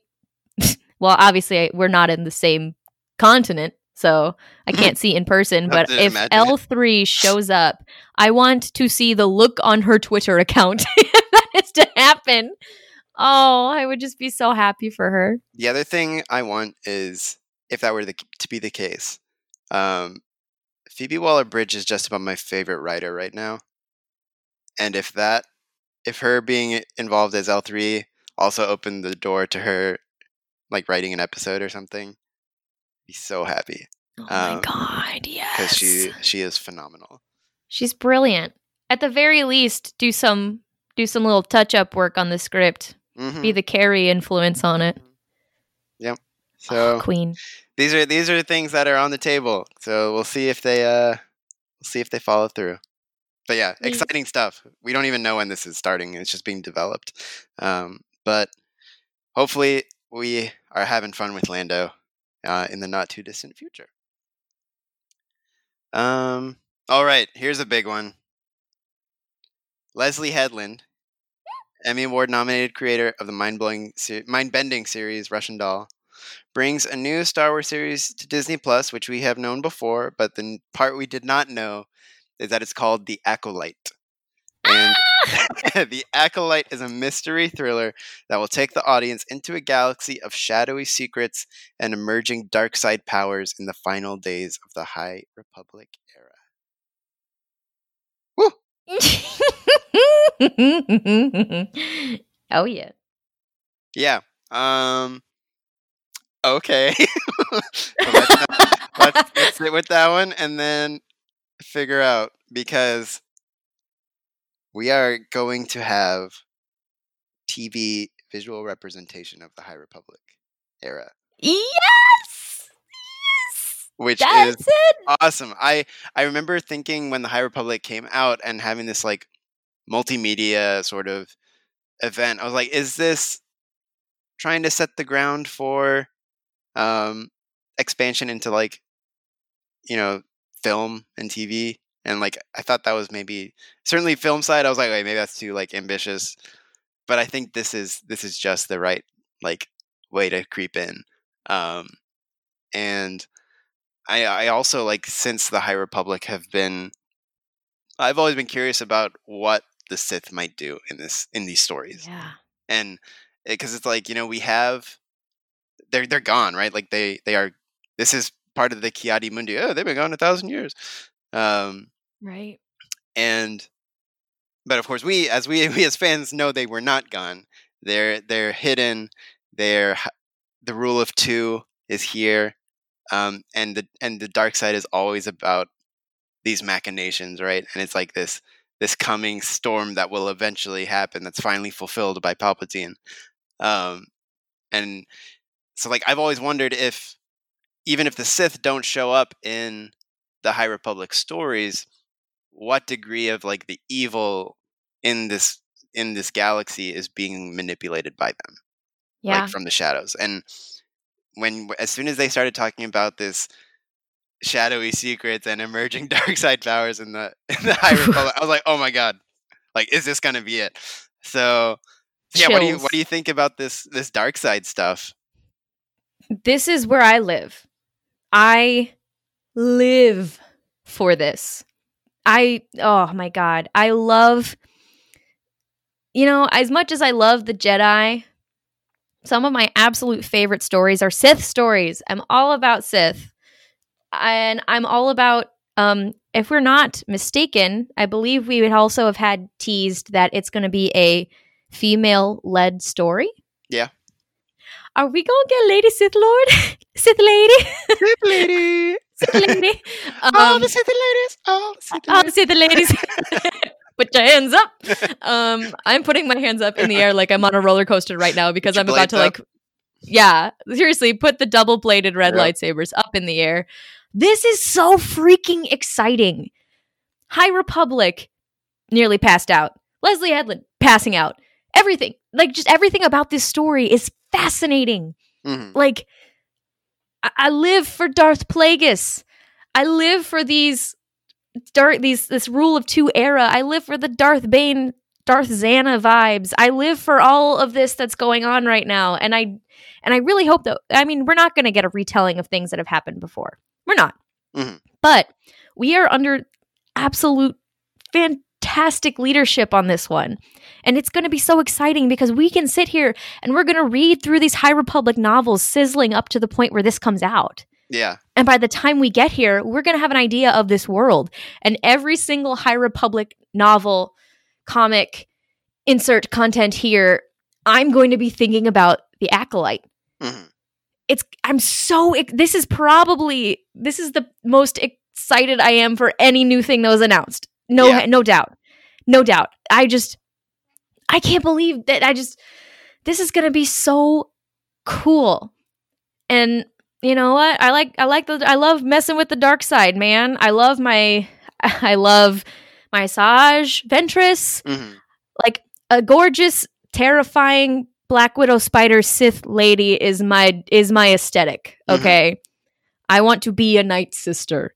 I want to like minus the whole like getting wiped out or whatever, you know, that's Yeah, not so great, but we'll skip that part. That didn't happen. Sign me, sign me up. Um I love this. I they, I think that this is going to be one of the most interesting stories that's going to get told. And I know that I'm saying that knowing literally nothing about it, but Mhm. it's I have so much faith in this creative team and in what Lucasfilm has been doing and I have so much faith I just in this concept. It's so it's so exciting and it's of all of the announcements, this is the most out there, I would say, as Mhm. far as the timeline, as far as the characters and the comfort zone that Yeah. we have been referencing in all of these other projects. It always somehow relates to the content that we've already seen. This Yeah. is brand spanking new Yeah, this is as far as canon. going on here. It is. And nobody there's nobody better to push the boundaries on that. Like I I just think it's so ah anyway, Yeah, yes. and, I- This and is so exciting. with the with the creative side, again, a, a queer woman heading God. the show. So Ugh, I love it. Finally, we're we're making these moves. you know, so Hollywood Big moves. time moves. Okay, here we go. Hollywood moves slowly. Um, it's it's a sad truth. It is. and the fact that we're catching up finally is really cool because I know this is something again it's been a it's been a big piece of of uh you know this like this side of fandom that really wants this um wants the wants the increased representation and and it's um I mean it, it's cool to have already gotten so many just in this one and this one day of like Yeah. you know here we go here's this here's this here's this and it's and it's all like or not all but there's several options of you know just new voices and and you know with that with this said there's there's a lot they didn't tell us you know i'm sure. Yeah. um so it's like who else isn't attached to those? I mean we we saw a while ago rumors of a of a jd dillard film you know it's like we just we just don't know what's still happening and um yeah i think this is really exciting. This is this is definitely the most like intriguing i think um Yeah. it's it's gonna be real cool to see where this goes and and i agree with this whole like the whole dark side thing even just the one line in in rise of skywalker when leia's like always in the shadows, like pulling the strings. Like that that is such a vibe, right? like, like it's such it's such a Sith vibe of this is what we do kind of thing.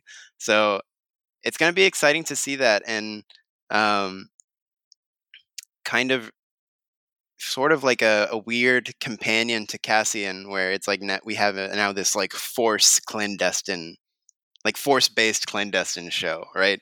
Yeah. Where, with this like sort of thriller aspect um, and mystery. So yeah, I can't wait to see what what secrets are unlocked. Um, like you said, we we don't need retellings, but this is this Yeah. could be a cool time to further explore what Darth Bane might be in canon. Um, you know, we got Yes. we got him briefly through Yoda's visions, um, voiced by Mark Hamill, of course, and uh, Of course. and now it's like, okay, well, let's. What else can we explore with this the history of the Sith? Um, so yeah, I mean, bring it on. This is gonna be real cool. I'm so excited.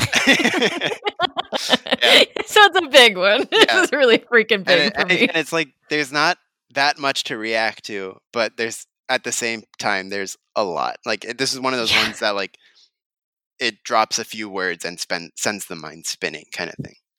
Mm-hmm. Um, but yeah, I mean that's that's gonna be wild. Uh, the next announcement, of course, was uh, a droid story. So as Lucasfilm continues to develop new stories, the intersection of animation and visual effects offers new opportunities to explore. Lucasfilm Animation will be teaming up with Lucasfilm's visual effects team, Industrial Light and Magic, to develop a special Star Wars adventure for Disney Plus, a droid story. This epic journey will introduce us to a new hero guided by legendary duo R2D2 and C3PO. Yay. I wonder who they'll get to voice him. Uh, oh God, can't think of anybody who might say yes to that project. um, okay, I I think I, I took some I took some joke heat from Reed. I think about this, but uh, I'll just say it again at the risk of taking more heat. This this one was the one I was like least hyped for. Um, Same. Not not from a standpoint of "Eh, I don't want it. Of course I want it. I'll oh yeah, I'll happily wear the shirt when when it comes out. It's just I don't know what to think about this one. Like I don't know how to react because it's like you say animation, ILM collaboration sounds awesome. Through R2, 3PO, awesome. New droid, awesome. Droid's awesome. I just don't know what else it is outside of that, right? exactly. Yeah. So so yeah, I think I'm excited to learn more, but as of now, this isn't this certainly isn't acolyte levels of uh of like, oh my god. Um no. so No. so yeah, I think I think yeah, it'll be. I'm sure it'll be an absolute blast, and you know everything, every piece of it is what you want to see. But uh, yeah, I just don't know what else to say about it. Yeah, I'm I'm on the same page. It's it's like what I said earlier. It's one of those projects where I'm sitting here going like, I don't really this. I don't know if this is what I would have greenlit and Mhm. like announced to to this and and and you know but that being said i know i'm going to watch it and i'm probably going to sit here and go that was really fun or that opened my eyes to something that i didn't expect Mhm. um exa- but yeah exactly just just on the sizzle alone i was like that was not quite as sizzly not quite as warm yeah, as This- the the rest of it i don't know if the chicken gets cooked on that? It's not sizzling. This Yeah. one's in the oven. You know, Yeah. we're, we're gonna we're gonna wait a little, we're gonna a few more hours. yeah this. it's preheating you know Or we're it- not it- quite to 350 yet could still be in the proving drawer. Yes know? We're, we're, It we're- really we're just gonna be. wait on this one. Um, but yeah, I think I'm, I'm excited. I'm excited because it's new Star Wars, but you know, it is it's gonna be what it's gonna be. Yes. Um, all right, there we are. And if you guys don't mind, because we are Lucasfilm fans, we're gonna quickly step out of Star Wars and just address these other projects they have. Um, the first one being Willow, a- ah a sequel or an original series to uh, that's a sequel to the film.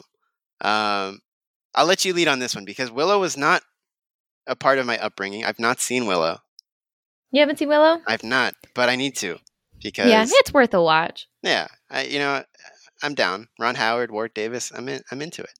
Um, that alone is like You know, and if you if you're somebody if you grew up loving the fantasy magical, you know, kind of dynamic, it's a great story with a lot of heart and it's it's just I think that it's a great world to set a series in. Mhm. I think Yeah. I I mean I and I will say this being like I need to rewatch it too. It's been a long time, but the, Willow was one of those VHSs that I put in many times. Yeah. You know, when I was when I was little, that was one of the movies I wanted to watch all the time. And it was it, Willow is it, it has that warm fuzzy piece of my childhood nostalgia and I think that it's a perfect I think it's a perfect movie to adapt into a show. There's so much there's so much meat on these bones. Right. Um, and if you love Lord of the Rings, if you love, you know, any sort of magical fantasy world, you are going to fall in love with Warwick Davis as this little sorcerer trying to find the good in the world. And it's it just ha- it has so much heart. You're I I think this is going to be a project that even if you didn't watch it as a kid, I think you might really really adore it, especially if you're into into other Jim Henson-y kind of vibes. It has a that very similar vibe to a world like the Dark Crystal, except not quite as dark. Um, Mhm.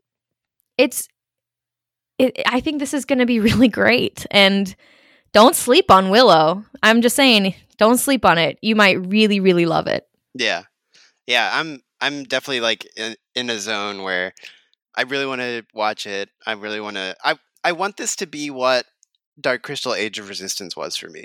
Yeah, I think Where- it could be. Yeah, where I was like, I I didn't grow up with this. I'm gonna turn this on and see what it's about, and then and then just fall into it. Right.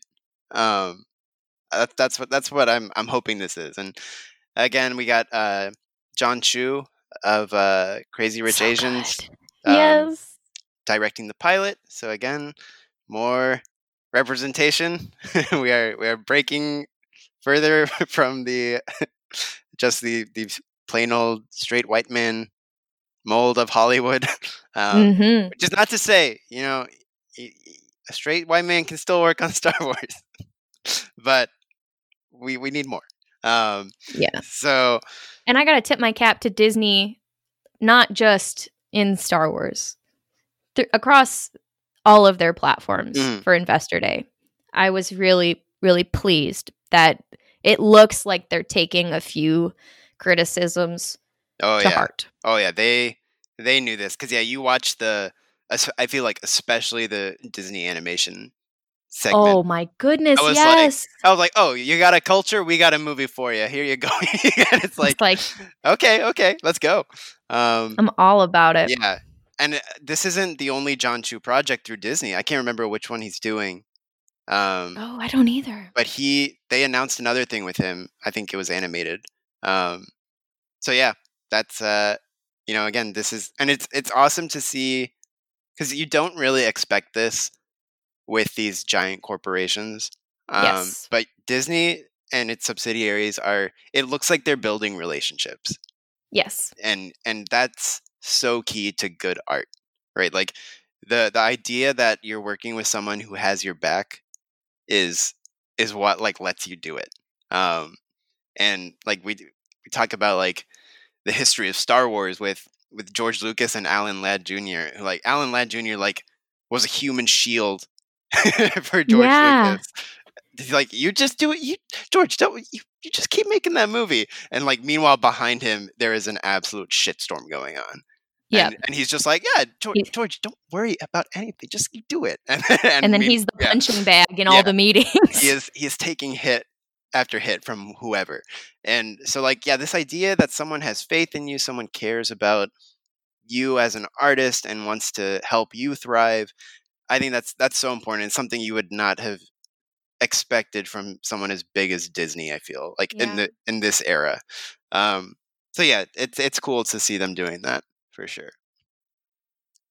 Um all right, stepping out of Willow, we've got another just absolutely beloved Lucasfilm franchise. Um, Indiana Jones. What do you know? so this movie's been in production hell, seemingly. Um, yes. I don't know how long we've known about this. but here we are. Um, and let's see, we we were told that this is the final, actually, installment of Indiana see. Jones. Of course, we'll see.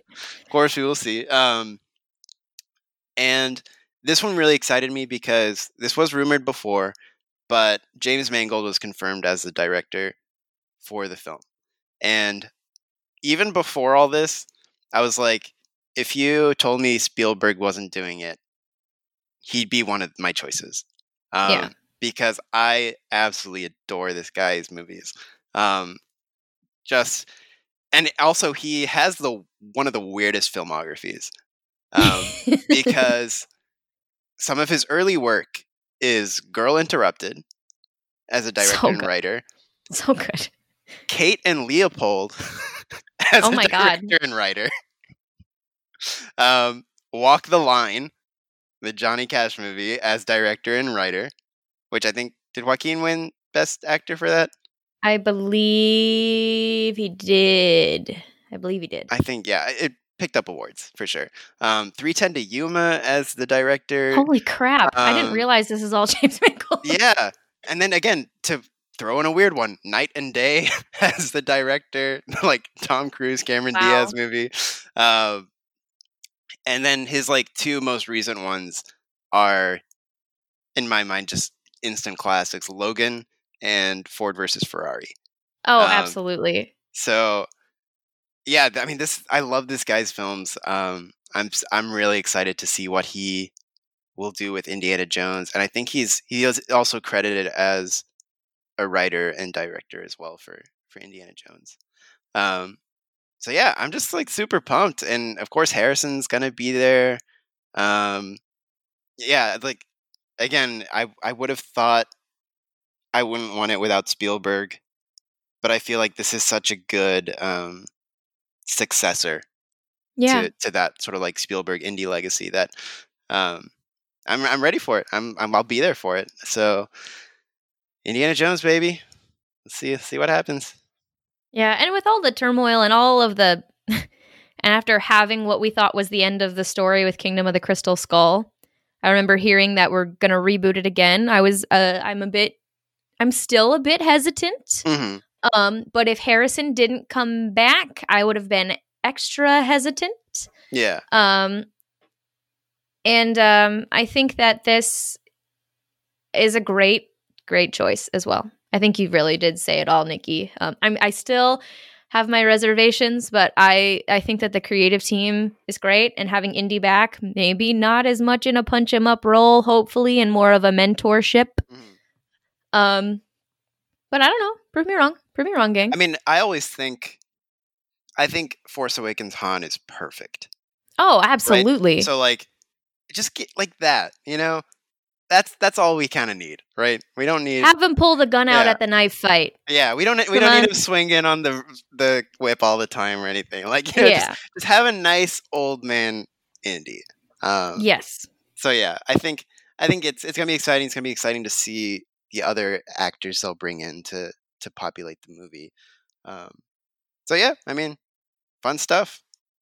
Um, and then the last sort of one that wasn't Star Wars is uh, the New York Times bestselling novel "Children of Blood and Bone" by Tomi Adeyemi, and this was this is Lucasfilm producing in partnership with 20th Century Studios, which is the the Fox studio that um, Disney recently acquired. And it's the coming of age adventure following a young African girl's quest to restore magic to her forsaken people, the Magi. Magi? I don't know exactly. I think it was Magi. I think that's how they pronounced it. Awesome. Um, so yeah, I mean, this is just it's cool to be exploring or ad- adapting in sort of this this new fantasy realm that that came into being, and again, a a perspective of um, you know a new culture and just sort of a reimagining of what we what we believe as the fantasy genre. I, and I they've done such an excellent job with it on projects like Willow in my book. Mhm. Um, I think that this is. I, I think that Lucasfilm is is made to do fantasy. Obviously, we've got our space fantasy. Um, we've got a lot of. Lot, I think that I look forward to picking up this novel and reading it Yeah. for starters, um, because I know literally nothing about it, but it sounds interesting. It sounds unique. It sounds, and and I love me a good fantasy novel. Um, and th- I, I'm intrigued. I, I I wish I had more to comment on it, but I am definitely intrigued. Yeah, I think there's one thing that I do know about this, and that is this this tickles me in every way. That's great. Um, so when it was when it was a Fox property, they announced Rick Famuyiwa as the director for um, for this movie. Who, of course, we know most recently from the writing writer director of most recent episode of The Mandalorian. Um, which- yeah. I did not know that. Yeah, and you know we love we love Rick Famuyiwa in this house, and he actually I think tweeted yesterday that like he was like I'm still so excited to bring this, so it looks he's still attached Ah! to it. Oh Uh, my um, god, I'm so hyped now. so I didn't know that. So this is a Rick Famuyiwa led film of this African cultural fa- cultural fantasy story. oh yes. and and again going back to this idea of building relationships right like like lucasfilm has a very firm relationship with rick famuyiwa now and and i believe also he was announced as a cassian director like one of the directors He's such a good guy to have on your team, Yeah, man. Just like keep him around, please. Keep Like, giving him is- stuff to do. exactly this is awesome like this is such a great uh move creatively um and he like he is fantastic so again we, we don't really know too much about this um as a story can't really comment too much on what we can expect but yeah it's like everything we do we can process is going the right way Yeah. Absolutely. so yeah that that is the end of those things but we are not still not quite done um Not done yet, baby. we're here for now the feature presentation. So much of so much of the whole Disney Investor Day was about what's going on Disney Plus, um, and what's the like direct to consumer show, blah blah blah. But we still do have these um, these films that are coming, and Kathleen Kennedy brought up uh, the untitled Taika Waititi project Yay! um, may you know uh, acclaimed filmmaker and Academy Award winner re- very recently, Taika Waititi, and uh, Kathleen said Taika's approach to Star Wars will be fresh, unexpected, and unique. His enormous talent and sense of humor will ensure that audiences are in for an unforgettable ride. And they also put up a very interesting rendition of the Star Wars logo that I don't. I still do not know what to make of it. Um, it's like is that is that officially tied to his show? Is that just something someone whipped up, um, or it's his movie? And uh, yeah, like we like it looks almost like Monty Python. It almost, almost like Schoolhouse holiday- Rock. Schoolhouse Rock. I was also thinking like holiday special colors. Like yes, holiday special color scheme. yeah, it- Definitely. there's a lot going on in there, and um, don't know what to make of it. So and yeah, the it's, yeah. space graphic behind her just like talking about it. Mhm. We have like nebula, we have like nebulae, and we have p- space prisms. And yeah, just what's going stuff. on? like yeah, like I don't know. Like is someone just like putting cool stuff in the background, or, like, or is this like, is this a hint? Like I don't know. Um, I don't know. It's it's crazy though, and again, like we we know Taika from just culturally and a lot of his like recent work and whatnot, and he's he's so gifted at Yeah. what he does. I mean, Jojo Rabbit hits you with one of the one of the emotional cinematic moments of all time. yeah. Um, all sorts of so Hunt for the Wilderpeople is brilliant. He's he has What we do in the shadows, yeah. people sit sit here and they think he's just a comedy writer, hmm which he excels at at the comedy aspect of it. But every single movie that he's in, you can find, or every single movie that he writes is there's so much heart hmm and so much of an emotional component to it that it's just, man, I I if he brings the amount of heart and humor that he brings to hunt to the hunt for the wilderpeople and Oh. Jojo Rabbit, somewhere in the middle or somewhere leaning on either side. Yeah. Good lord, we are. I'm not ready. I'm so excited. This is gonna be awesome. Shout out to Taika for taking to Instagram and and like writing. I can't wait to like as a longtime Star Wars fan. Like I can't wait to like ruin it. and uh, yeah, he. Oh, I mean, he's so good at what he does, and this this was always going to be an exciting choice. As soon as as soon as they brought him into the tent again with that Mandalorian finale last year, yes. um, it was. It's just yeah. It's the the sky is the limit for this guy, and you know, as a and it shows Thor- he gets he gets Star Wars humor too. absolutely yeah, and and as a Thor Ragnarok fan, and I'm sure a Thor Love and Thunder fan as well. It, in the future, like it, it's just really exciting to see him like thriving in these spaces. Yeah. So I mean, yeah, that's um that's the Taika one, and now we have sort of the the final big announcement. Um, and this one is a Rogue Squadron on. film.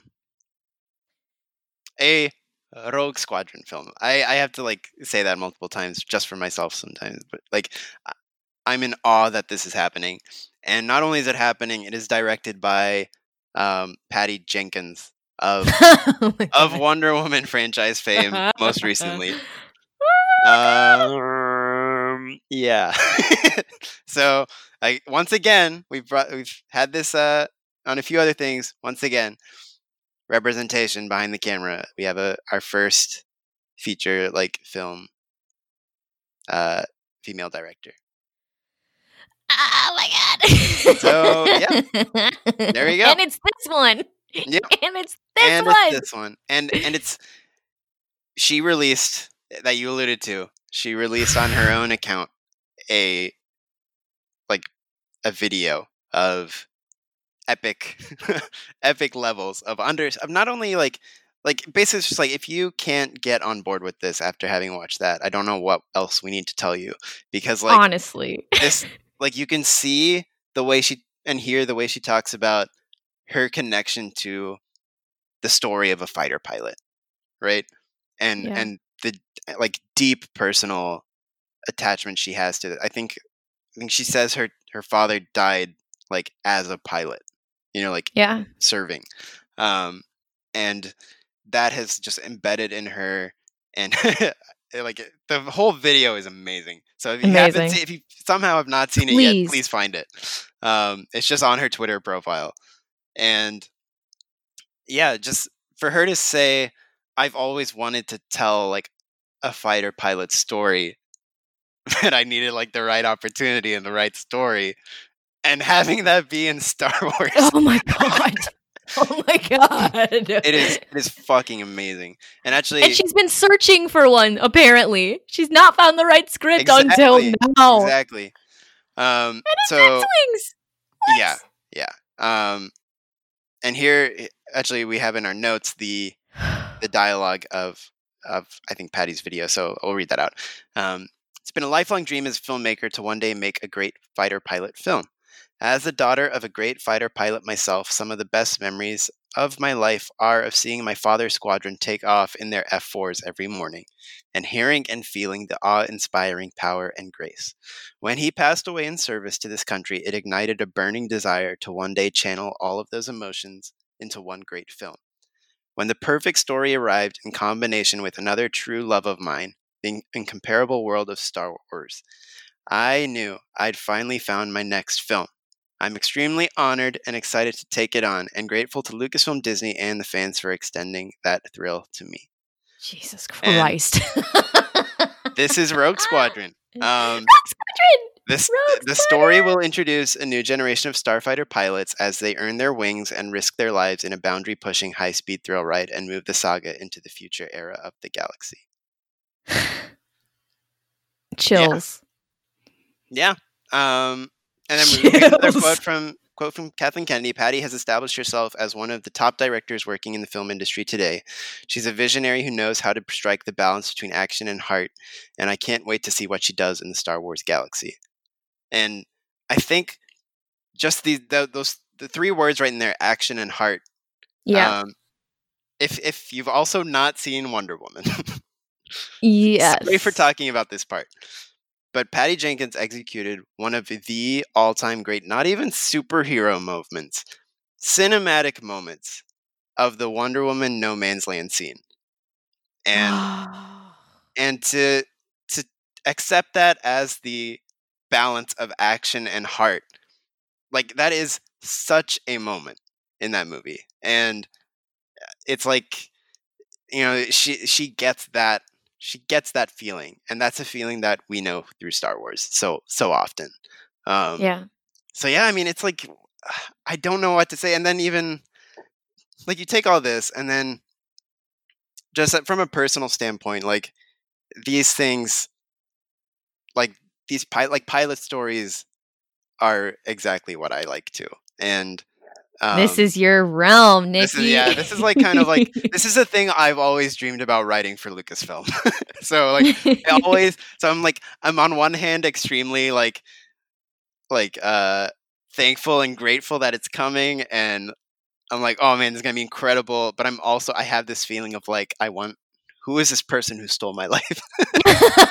Like it's like it's like first it was alexander freed with alphabet he stole my story and then and now i'm like no they're stealing my story. But anyway as a as a shit list is growing. yeah. But as a fan who just loves this stuff because my my thing of the old eu was not very extensive. Um i basically lived within the x-wing series and that's kind of it. Um so the journey that went on um is something that like is so ingrained in what i like about star wars it's i mean like poe is like my favorite character he's the fighter pilot like all this stuff and um like if I if I could ever be in a Star Wars thing, like you know, like these little cameo roles people again, like just put me in an X-wing, X-wing pilot, please. That's all I need. I don't want to be a Jedi. I don't want to be blah blah blah. Just just like let me be a pilot.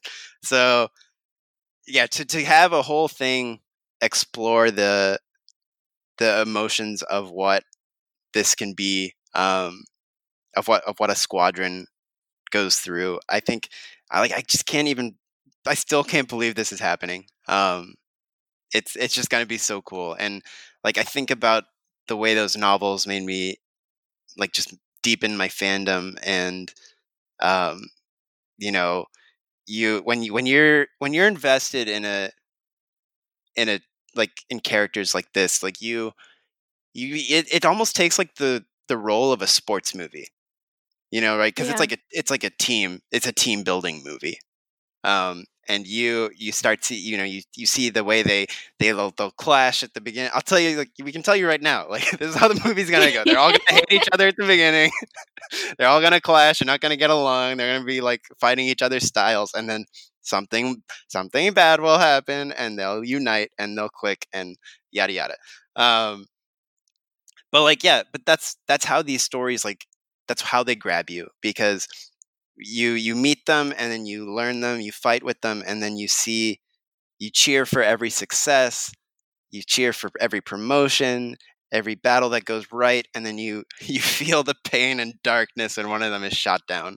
Like that's that's what those x-wing series novels were like as um in totality and like there is genuine growth and emotion involved with a story like this. So, and then to have someone like Patty Jenkins so ingrained in the culture and the loss of of a fighter of a fighter pilot family, um, like she's she's gonna nail it. Like there's no Yeah. no doubt. no doubt.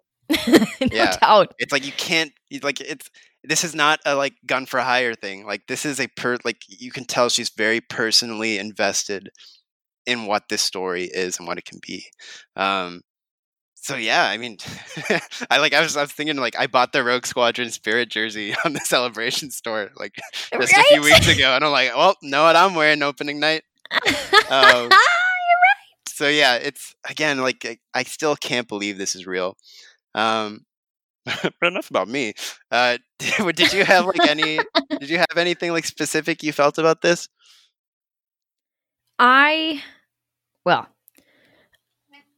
well, first of all, there is the emotional tie of getting to see, as you said, first female feature film Star Wars director.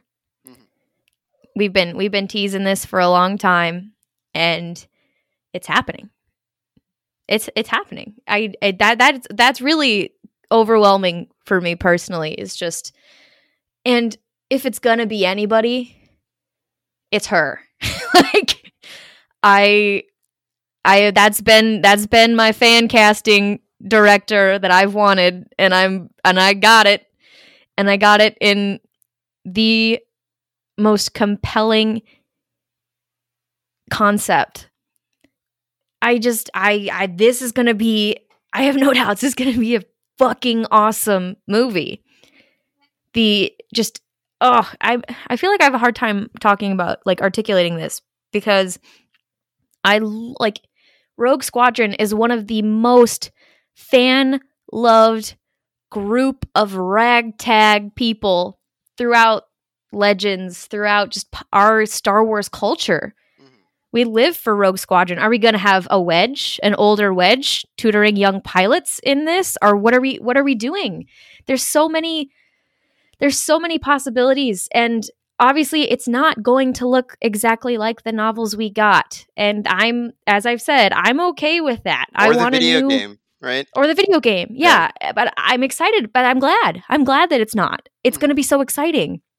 And clearly from that sexy little teaser, and I say sexy because I have the biggest crush on Patty Jenkins in the freaking world. She rode on roller skates and then put on an X-wing pilot's jumpsuit. And I think I've never been more attracted to anybody in my whole entire freaking life. The reveal of her zipping up the orange, I'm like, and I'm done, and I'm done. And the This is- helmet. and the helmet. Oh yeah. Oh my god. Like there's we're this this story, especially her sharing her own personal experiences. It's it's I mean it's literally could not be in better hands Yeah. in my opinion. This yeah. is so exciting.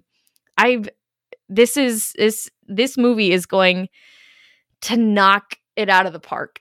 Mhm. I don't have any hesitations, reservations, or doubts. This is this is exciting, guys. yeah like again like yeah this is this is um on so many levels like been waiting for this um Yeah. So yeah it's it's so awesome it's so cool to to see such a invested storyteller come to do it it makes me all the more excited for for wonder woman 84 that um is going to be made available on on christmas day um so yeah, I mean it's it's just so cool. I'm so I'm so thrilled for her. I'm so thrilled for who's going to be involved.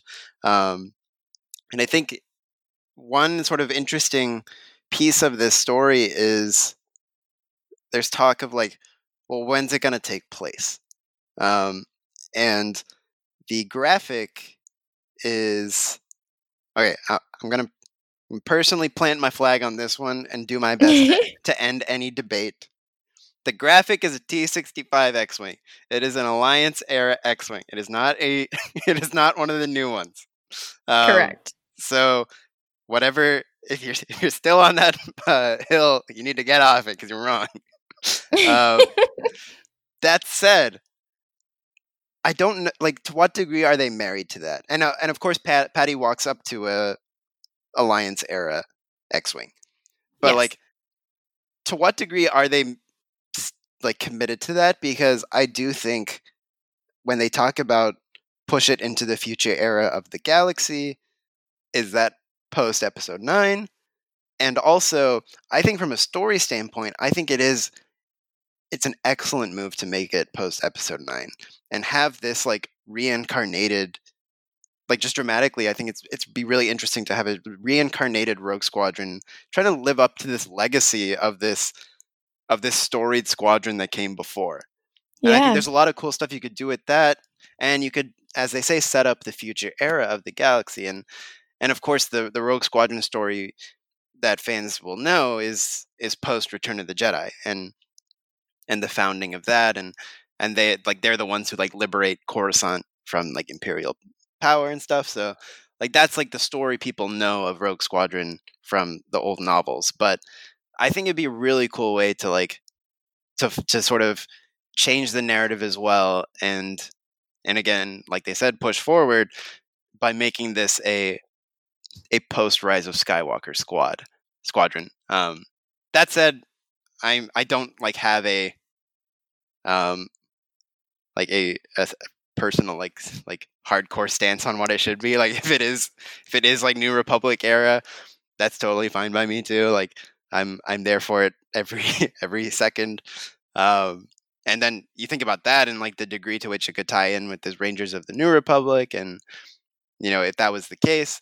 So yeah, it, I think it's just a really interesting question because they they're they're giving us things that look alliance, and then they're also talking about pushing into the future. So so what that means, I don't really know.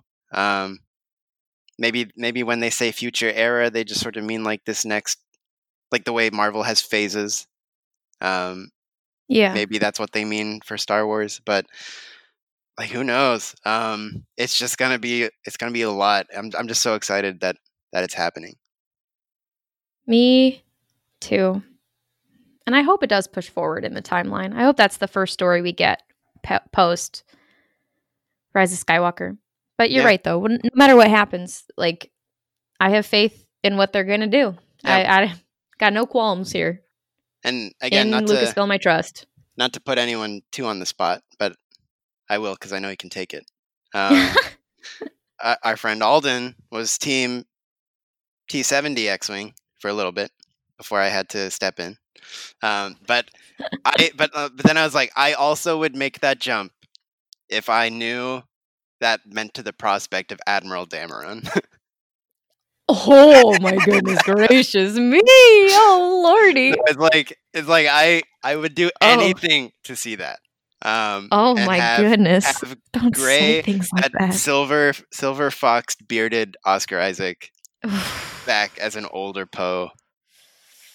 My God. Um that like that reminded me again, like going back to the Cassian news and having Diego Luna back. It's like we got we got uh Pedro Pascal on Disney Plus. We're going to have Diego Luna on Disney Plus. I know Oscar's been like a little, eh, you know, here and there about what what, Mhm. what what Star Wars he would come back for. But again, this is this is literally like, yeah, like they're all done until they're not done, right? Right. And So- I, come on, just call up your buddy Pedro Yeah, and be like, "Hey, what's it like working with Patty Jenkins?" yeah, exactly. Just do that, and he, I'm sure, he'll be like, "Uh, Admiral Dameron, you better show the hell up, Yep, or you will regret it." Yep. And, so will I. We, it would be a loss to all humanity. it really not, would. not have him back. So it's like, come on, man, fulfill the Poppy uh, trifecta, Poppy Squadron. It's like you need you need to you need to take flight now um and yeah it's just it's it's insane to um to to think about those things and those implications of where it could go but as far as that we don't really know what it's going to be all we do know i think is that you can lock s foils in attack position because rogue squadron will be arriving in theaters christmas 2023 which That's is so going to make celebration 2022 all the best i didn't even think about celebration with all oh this my god! oh my god okay that's that's a, Can you freaking imagine? that's a perfect way to wrap like- this up It's gonna be Um, like two weeks long. yeah we're we are going to have a celebration in 2022 that will lead into so many of these things um, that we've talked about wow i don't know i don't know how to handle that um, oh. okay so we're just gonna put one little bow on the end again give me the one thing you're you're most excited for again Oh. That's so hard. It's really hard. I think it's either it has to be either Rogue Squadron or Acolyte. hmm That's what I'm that's those are two like forget well you can't forget the creative team because that's huge, but also those are two compelling concepts that we know nothing about pretty much right now. Um we have had very little sizzle and it is enough to get this bacon grease popping in the pan over here, okay? I'm yeah. One of those two would probably be my my number one announcement of the day. hmm Um, yeah, I think had the had the presentation just been on what it's what's going on Disney Plus, I'd probably be saying Obi Wan. Um, the Hayden the Hayden reveal is is just so big, and and then even just even if he wasn't a part of it, I just want to see this Obi Wan who, you know, I love I always love the line in Rebels of "Look what I've risen above." Um, yes. and it's like, to what degree are we going to see Obi Wan? Like, is this going to be part of his journey to rise above? Is he, is he already there? Is he already sort of a master, or like this sort of like peak master? Um, I'm really excited to see that. But but they hit us with the last one, and it, it's kind of it's Rogue Squadron for me until 2023. It will be eyes on the prize, Rogue Squadron. Bring it on! I cannot wait. It's gonna be it's gonna be like Wild. like I thought I thought Squadrons was as good as it was gonna get this year for like for pilot fans. Um, little did I know. Yeah, we got we got a, a feature film coming. Well fed, honestly. but yeah, um, I think that just about does it. Just about. long episode. Uh, we, How know- could it not be? yeah this this one was always going to be a lot to uh to go through um but yeah what a time we have um and i think and we'll we'll anybody who uh tunes in next time and we'll we'll give charlie some some time to process some of this next episode oh Um, yes.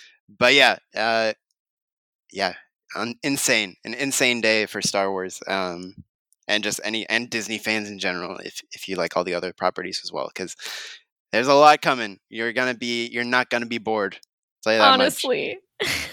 um so yeah that that just about does it for this episode of the imperial senate podcast um I guess, yeah. I'm like, I, I still don't even know what to say. I'm just like still thinking about all this stuff. Uh, God, yeah, but it's good day to be a Star Wars fan. Indeed, it's been a, it's been a pleasure to go through it with you today, Claire. Um, It has been. we're all we're all very excited, and yeah, I- we will. Uh, of course, thank you again for listening. Um, remember to check us out on all our places. You'll hear you'll hear it you'll hear the blurb. That's where everything is. after uh, after after we're gone.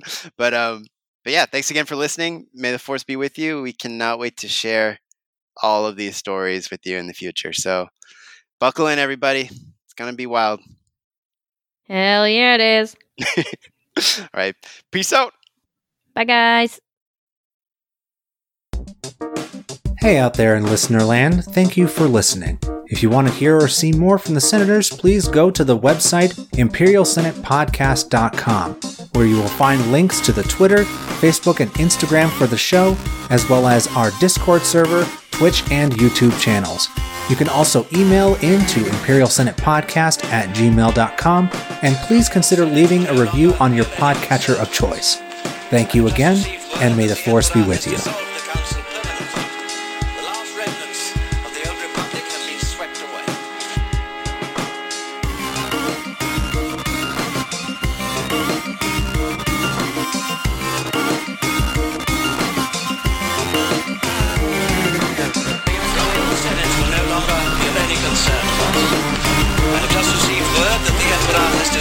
The council permanently. The last remnants of the old republic